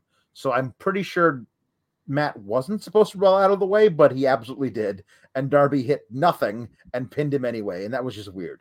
But I think he was supposed to try and look like he kind of had it scouted, but he just rolled all the way out of the way. I guess Yeah. Um, so now we're at the main event. Okay. It's time for your main event, Um, uh, Adam Cole came out wearing Halo armor, baby. which did not. It made him made him look even smaller somehow because it just was just like this. I don't know. It just it just it I don't know. It just didn't feel right for him. But yeah, whatever. Um, the match was great. It Well, was, let's um, talk about Adam Page's gear. Not to get like overly political at, at anything, but No, it was rainbow colored and inspired by the LGBTQIA community. I think in response to the "Don't Say Gay" bill that was being passed in Florida as like allyship because he's a teacher in a shoot job, and that Mhm. is something that would wildly affect him. That's my champion. Looking He's out for the kids. He's great. no, this match was actually really really great. It was Um, so good. they work really really really really well together um uh there there's a lot of um of nxt 1.5 in adam cole and a lot of the worst parts about those matches that he had have been stripped away and that's great too. Um uh he's he's just a really fine professional wrestler. Like, just- is. he's just really really really great at it. Uh, and and you know what? Like he's he's gonna be champion at, at one point but this wasn't his time. And um and page there's you can say nothing bad about any of the things that page has done as champion. He had those two amazing matches versus danielson. He he went to war with lance archer and hit a buckshot off the back of a ref. And then he had this match versus adam cole. I think unfortunately sometimes the storylines that are the best have nothing to do with the championships and that's the problem. I think if you got to if you if you could figure out a way to make a storyline like the mjf and cm punk storyline like put that in the in the world title picture people wouldn't be like well i'm, I'm kind of done with the whole reign of this people wouldn't be done with the reign of whoever is champion if the storylines getting to the great matches felt as as compelling. But And nobody was when it was Danielson because that was a very carefully crafted story. right Lance Archer was not a carefully crafted story. This became a crafted story, but it came together way too quickly. So it's I don't again not a reflection on Page. Just this is what happens with creative sometimes. It's Yeah. a very very very loaded thing. I will say, and I know I'm a mark, so I always try and like say these things with a grain of salt about CM Punk, but like what he did with Eddie felt like a it it expanded the confines of a wrestling match. What he did with MJF is one of the most like viscerally emotive stories that I've seen Yeah. in wrestling in a really long time. If if Punk is the guy to dethrone Adam Page, I feel like the story getting there is going to be awesome. And the story that unfolds within the match is going to be awesome. And I think you're going to be able to look back if if Punk does dethrone him. I think you're going to be able to look back at Adam Page's run and say the Danielson stuff was great. The Marcher Archer match was unforgettable for reasons Yep. other than the story. This match was great, and the Punk stuff was great. Like I, I Yeah. think the reign will have been a success. It just gets lost in the shuffle of these. Like, I mean, Bryan Danielson's on the most legendary run in in wrestling history, maybe Sure. ever. Like that, Yeah. it's just hard. It's hard, and you. I think it's easy to get lazy about creative around the title because you're like, oh, it's already the most important thing in the company because it's for the title, right? But you still have to build the story around it. Punk will will bring that out of him in a really great way. Yeah, that that is that is true. Um, uh, Josh Weaver saying it was great seeing Chugs from Up Up Down Down getting the main event with his Halo inspired gear tonight. I'm sure Creed was proud. Um, The uh, party is mostly in AEW now. Almost. or will be soon. Yeah, assuming Claudio's coming. Yeah. Um, I uh, I don't know. I, I thought I thought I mean it, it looked really good. It's just felt weird um and out of the blue for for this particular th- I know it's I know it's actually true to who he is. Um but anyway, um I I thought that the the they were just throwing bombs at each other, big move after big move after crazy big move, but they always like to me like sold the weight of them in between. Yes. Like there was not like here's an extended thing while I while where I am in control and I'm going to be doing small things to you and pinning you and you'll kick out at two over and over again and I'll get angry. It was just like I'm going to hit you with the craziest thing I can do and then I'll pin you and then you'll kick out and then we're both going to be like man this is hard and then you hit me with something crazy and then I'll kick out and we're going to be this really sucks for both of us. And it just felt like like we're both just like you know what? After this, I'm going to be in traction, but I'm going to be champion. And it was that, that was some really good stuff, man. Like the the dead the dead eye through the table because Red Dragon comes out, and and I was like, I was just like, just immediately throw them out of the ring, like like immediately Remsburg, just be like, you know, no, no, no, no, no, leave. Uh, Don't don't even come down to the ring. Leave because you know they're not there to be like you know they're not licensed managers. Get the hell out. Why are or they're here? or they're to cheer on their friend. They're Yeah. definitely not there to cheer on their friend either. Um, there were a bunch of dueling Adam chants that were really great. Like, Killed me. yeah. Let's, go, Adam. Adam. Adam, sucks. So funny. Um, so funny. I the one I loved with the best was both these Adams. yep, that was my favorite. Both, Both these, these. Um, um, fight for Adam was was great. Uh, I didn't hear that one. Fight That's a- for Adam. Clap, clap, clap, clap. Um, but they set up Wrestling a table. They set up a table for uh for o- ostensibly for Adam Cole to put Hangman through, but Hangman put his own knees through the table with the dead eye, and I was like, that hurts me just watching it. Yeah, Um, he takes a lot of punishment. That's an underrated thing oh, with with uh with Adam Page. He takes a lot of really really punishing moves. Right. Um, but Red Dragon gets involved, so all of the Dark Order come out and beat the hell out of them and not get them away from the ring, so it can be just one on one. Um, there was uh, a buckshot that um that that took Adam Cole for a loop, like a crazy flippy dippy a sail, but he landed close to the ropes and was able to reach out and touch the ropes. I thought that was well, that's that looks bad. Um, because usually when when when we when we hit our finisher and it's it doesn't actually lead to the end of the match, um, that's bad. But um, there's a was- last shot and there's a, there's a, there's a whole bunch of stuff that happens between them. It was so really great. But um, but one one thing I will say is that the the buckshot that finished him was not a flippy dippy cell No, like no, it looked not. like it shoot knocked him out. Like the way that that cole sold it where like he landed with like, one arm like And straight up. boom. Yeah, like that was great um and that was what finished him one two three but like they were they were trading bombs like uh it was it was a it was a really really good match. I'll say that it was really good. And what I appreciated about it was there was a lot of back and forth, and it didn't seem unconceivable that the challenger wouldn't win. So to have a back and forth match just felt very suspenseful. Like to have Yeah. it produced that way, I thought was very smart.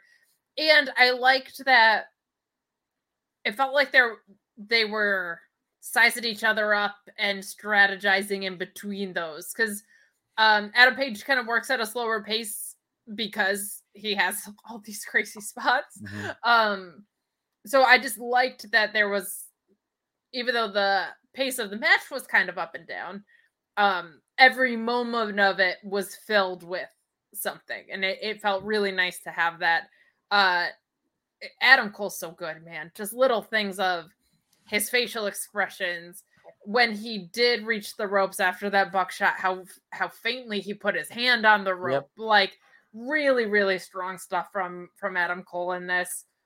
Loved it, and as silly as he can be, like this got very, very serious, and uh, uh it felt like the main event that it needed to feel like, Yeah. in, in my opinion Agreed. and I loved. They're really good at this. Really, really good at this because this is the second time in a row where they could have had so many things happen storyline wise.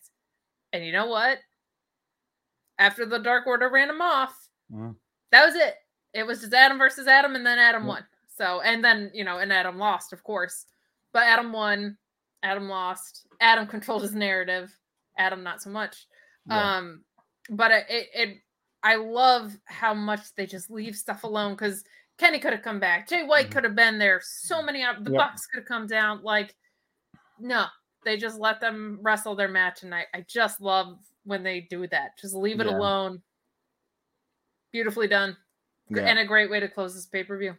Josh Weaver says the subtle nod to Kenny when Cole went to hit the boom, the last shot, and Hangman just fell flat on his face. That was just Yep. Jeff's kiss. That was amazing. Um, um, Mark Losper says Adam Page is the best dude, plain and simple. He really is.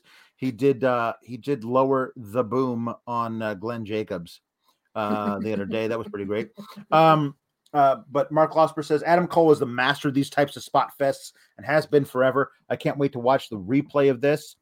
Class the row. I've liked Cole in AEW, but hadn't followed him before. But holy shit balls. He and Hanger meshed so well and put on an incredible match that had me silently screaming, trying not to wake up my fiance. you're a good fiance. She Yeah. appreciates that. yes, that's very good. Um, She doesn't know uh, how hard it was. yes. um, This was great, and they have. If you didn't know who Cole was before, they have extensive history in ROH and New Japan. If you have a desire to go Yeah. back and and, Yeah. and dig into it, but um, um, and Simmons to 11 says Miro needs to take the belt off of Hamman. Imagine those Miro's promos on God's favorite versus the man who never thought he was good enough. I love Miro. I really do. I I I, I don't I cannot get away from this idea of of punk turning heel blatantly in the face of Hangman, whom we all love, um, and and and giving us the summer of punk after double or nothing. Um, uh, but Brent Lockman says feels like if Punk is up next, we'll get that storyline for for for Adam Page, where the story is is uh is is the the storyline is there that that that not just the great matches, but the storyline as well. Yes. And in the scrum, it sounded like Punk said he was coming for. I mean, you always say you're coming from the champion, but realistically, um, Yeah. it, it is a next logical step. And we also have to be realistic about the fact that Punk is 43 Mhm. and does not take painkillers for anything. So Mhm. he might not last until his 50s or be doing dives like Sting in his 60s. Um, and I think you want to catch him while he's Yeah. still doing work like this I- in, a, in a championship reign. There's gonna be a world title reign. I can't I can't believe they wouldn't be like, well, if we're only gonna get one out of them, let's make it a summer of punk. Like it just It, it, it just makes too much it sense. makes too much sense. Um Matthew and like he can he can do so much for the roster with it as far as putting over younger talent in Yeah. the process. Like it's going to be healthy for the product. Yeah, Matthew Makovsky says, "Let's go, Adam. Adam sucks." I saw one one person uh, in the chat was saying, "Oh, bask in these Adams. oh, bask in these." Ad-. Thank you, guys. Uh, we're gonna go through the rest of these super chats and be done. Be out. Be out of here in a hot, tight three hours. Probably not, considering all these super chats I got to read. Um, you guys are so awesome. Thank you so much for hanging Yeah, out with us this hanging out, long. yeah. Um, N. Simmons saying Regal being the father of this stable is great. And when Mox and Bryan start recruiting young talent, Regal is the super hard ass teacher who keeps order. I love it. That that that that would be great. That would be a fantastic. Um, let's see here. Um, we got the uh, the Don Callis and Kenny Omega promo. Now this is the other thing that was really funny because we were both talking about how Kenny Omega should should come out, and that's how this match, uh, the the Adam versus Adam match, will probably have its finish. But no Kenny Omega. Uh, Brandon Joseph says Kenny said in an interview in February that he still needs hernia surgery due to COVID delays. Once he does, it'll still be six to eight weeks until he re- can return. So we won't be getting Kenny for a while. Um, but uh, it might be cool if he could still just appear on television and and and and you know hint toward toward uh, uh, just my wishful thinking. Um, uh, but You I did love. since we're playing fantasy book. Yeah. Punk turns heel on Page, wins the title. Kenny Omega comes back as a face, Mm-hmm. and that's Punk's first challenger. Yeah, face Kenny Omega versus Sure. Punk. yeah. Whew. Um, Brent Lockman says uh, Excalibur offering to pay Schiavone five hundred dollars to punch Callis was worth the segment. That was fun. um, uh, yeah. Oh, uh, by the way, after page one, he walked over and and picked up um Adam Cole's unconscious hand and shook it. oh, I yeah. Oh man, the handshakes all over the place The tonight. That was my over the place favorite one. crazy. Yeah. Still a um, sign of respect because he's the face. You're Brent Lockman saying, uh, "Love the vicious side of Page we saw." Mhm. Yeah, he was not. He was not going to lose his title tonight. He made sure of that. he dug in. Um, I love me some Sova says, "Have Punk win it in Chicago at All Out." No, he should lose it in Chicago at All Out. that is my ultimate fantasy booking. Eddie to Kingston. Eddie Kingston, and somehow because he's been such a horrible bastard since May, from like at the end of May until the until until uh until September, for all of that summer, he's been the worst dude in the world. Even Chicago will root for Eddie Kingston to do it. I, I know it's never going to happen, but that's But- what I want. It, you might not be that far off too, because Chicago is also a smarky crowd. Like they might play along. They might. They might, Mm. but then also at the same time, they had MJF just be a face in Long Island. So Yeah. who knows? TJ Ridgeway says, Can you imagine getting a whole summer of punk? Maybe he even starts a group to keep the title, and the only one to stop him is Bryan's group or Kenny. Yeah. I think apparently because uh, again, punk nerd. I, a lot of his interviews, he's been just backstage pitching ideas, like just ways that him and Danielson could tag, even though they're opposite sides of the coin. He's just dying to tag with Danielson. I think you take advantage of the fact that they're both heels at the same time and see Yeah. what happens there. Yeah. Um, uh, William Tucker says, I was with you laughing about MSG, enjoyed tonight. Oh, Watch you, thank both instead of NXT. Any concern AEW is overextending themselves? Not yet. Um, Not yet. Slightly, but now that they have ROH, I'm like, I, I wasn't worried that they were overextending themselves. I was worried that the roster was getting bloated and we were going to lose sight of people. If they use ROH to leak down some of their mid card to lower card talent, I think that is going to help tremendously. So, Yeah. the one thing that I'm the most concerned about, I think they're in the process of addressing because I also think you're going to want to bring in Claudio. You're going to want to still bring in guys that are super valuable and well known. So, yeah. um that was my only concern with where they were at i have no reason to believe that them having the pedal to the metal the way they have is going to slow down anytime soon not because of the signings but because their storytelling has been so fundamentally strong which to me for as a matter of taste is the thing that makes pro wrestling great Yeah. Um, uh, Corey M says that Revolution has been their most consistent pay per view, uh, in my opinion. Um, yeah, it, it's it's been a really great one. Like it- it's they they they consistently uh have like eighty five percent um of the of the show is just like top top Insane. top top notch. that cody Um, mjf one at the one the first Mm. that was the first one right I like so. Yeah. That was I remember looking at that like that is a perfectly booked pay-per-view. It cannot get better than this. And then they were like, JK, yes it can several times in ways. yeah. Um. Uh. So, uh, um, the Nerd Guru says, "What more could we ask for? The only match that was a dud for many reason was Britt uh, versus Rosa. Um, but we got William Regal, amazing. Punk versus uh, MJF was perfect. Adam versus Adam was amazing, and Sting is a crazy man. Um, Sting is a crazy man. Sting is You're a not- crazy man. everything you said is true. Um, uh, uh, the nerd guru says Regal said, um, "I lost the Wednesday Night Wars, so I'm sending the troops over, and I'll follow suit to slap some fools and headbutt people." Uh, TK is a wild man. Is a wild man. What do you think Triple H is thinking right now? Like he's just gotta be so sad. Yeah. Um, I just want to address this, even though it's not a super chat. Punk not taking painkillers after a night like tonight feels insane. Yeah. He had stitches in his head after his skull was bus- busted open and didn't take them. So seems more insane as a 43 year old, I think. But I don't. My goodness, because he won't even take like Advil. It's Yeah. nuts. Um, TK confirmed that um that ROH is going to keep going. Also, sounds like he has TV lined up already, but didn't want to announce it out of respect to Sting Sinclair. Uh, Sinclair doesn't deserve a lot of respect, in my no, opinion. No, screw So- Sinclair. Seven hundred thousand effing different ways. Um, but yeah, it's good. To, good to hear they'll be on TV, and I will be able to watch whatever they do. Um, uh, let's see here. Um, okay, so uh, Lord Jackson says, "Jesus Christ, you two have been going for three hours. Get some sleep. I want you to be wide awake for whatever batshit insanity NXT does this week." This you for the doesn't feel long. It It does, doesn't. to be honest, like this feels Yeah. like shorter than the NXT shows. Um, Class the Rose says Linda is my favorite type of person to unwittingly get trapped in a conversation with.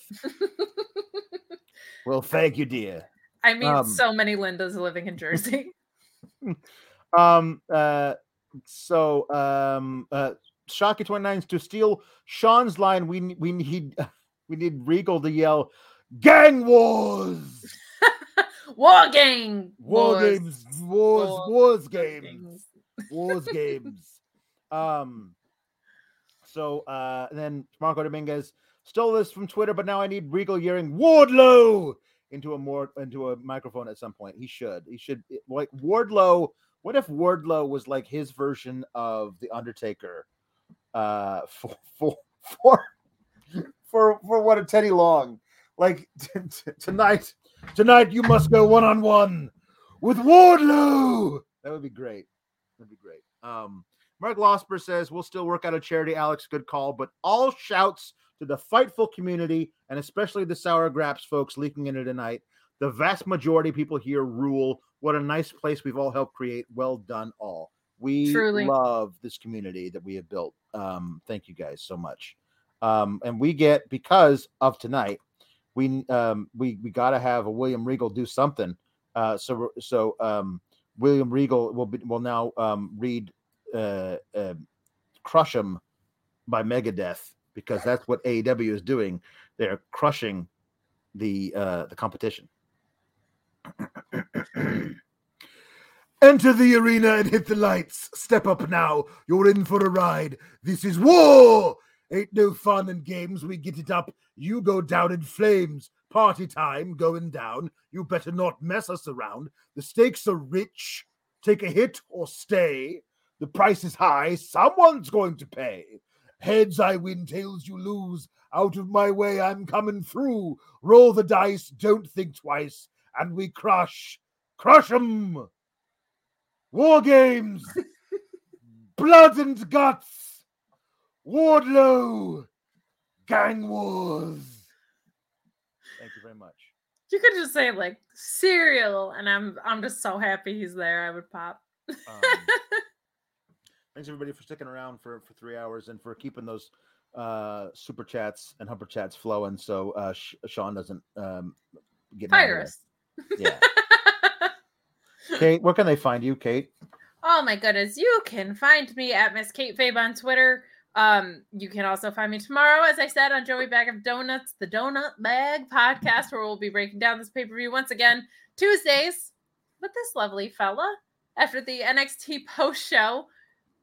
Not usually as positive as this. no Um, Wednesdays at the Mark Order podcast, where we talk all things all elite, and Fridays, me and Sean break down AEW Rampage and SmackDown on the post show for you after. So you can find me all them places.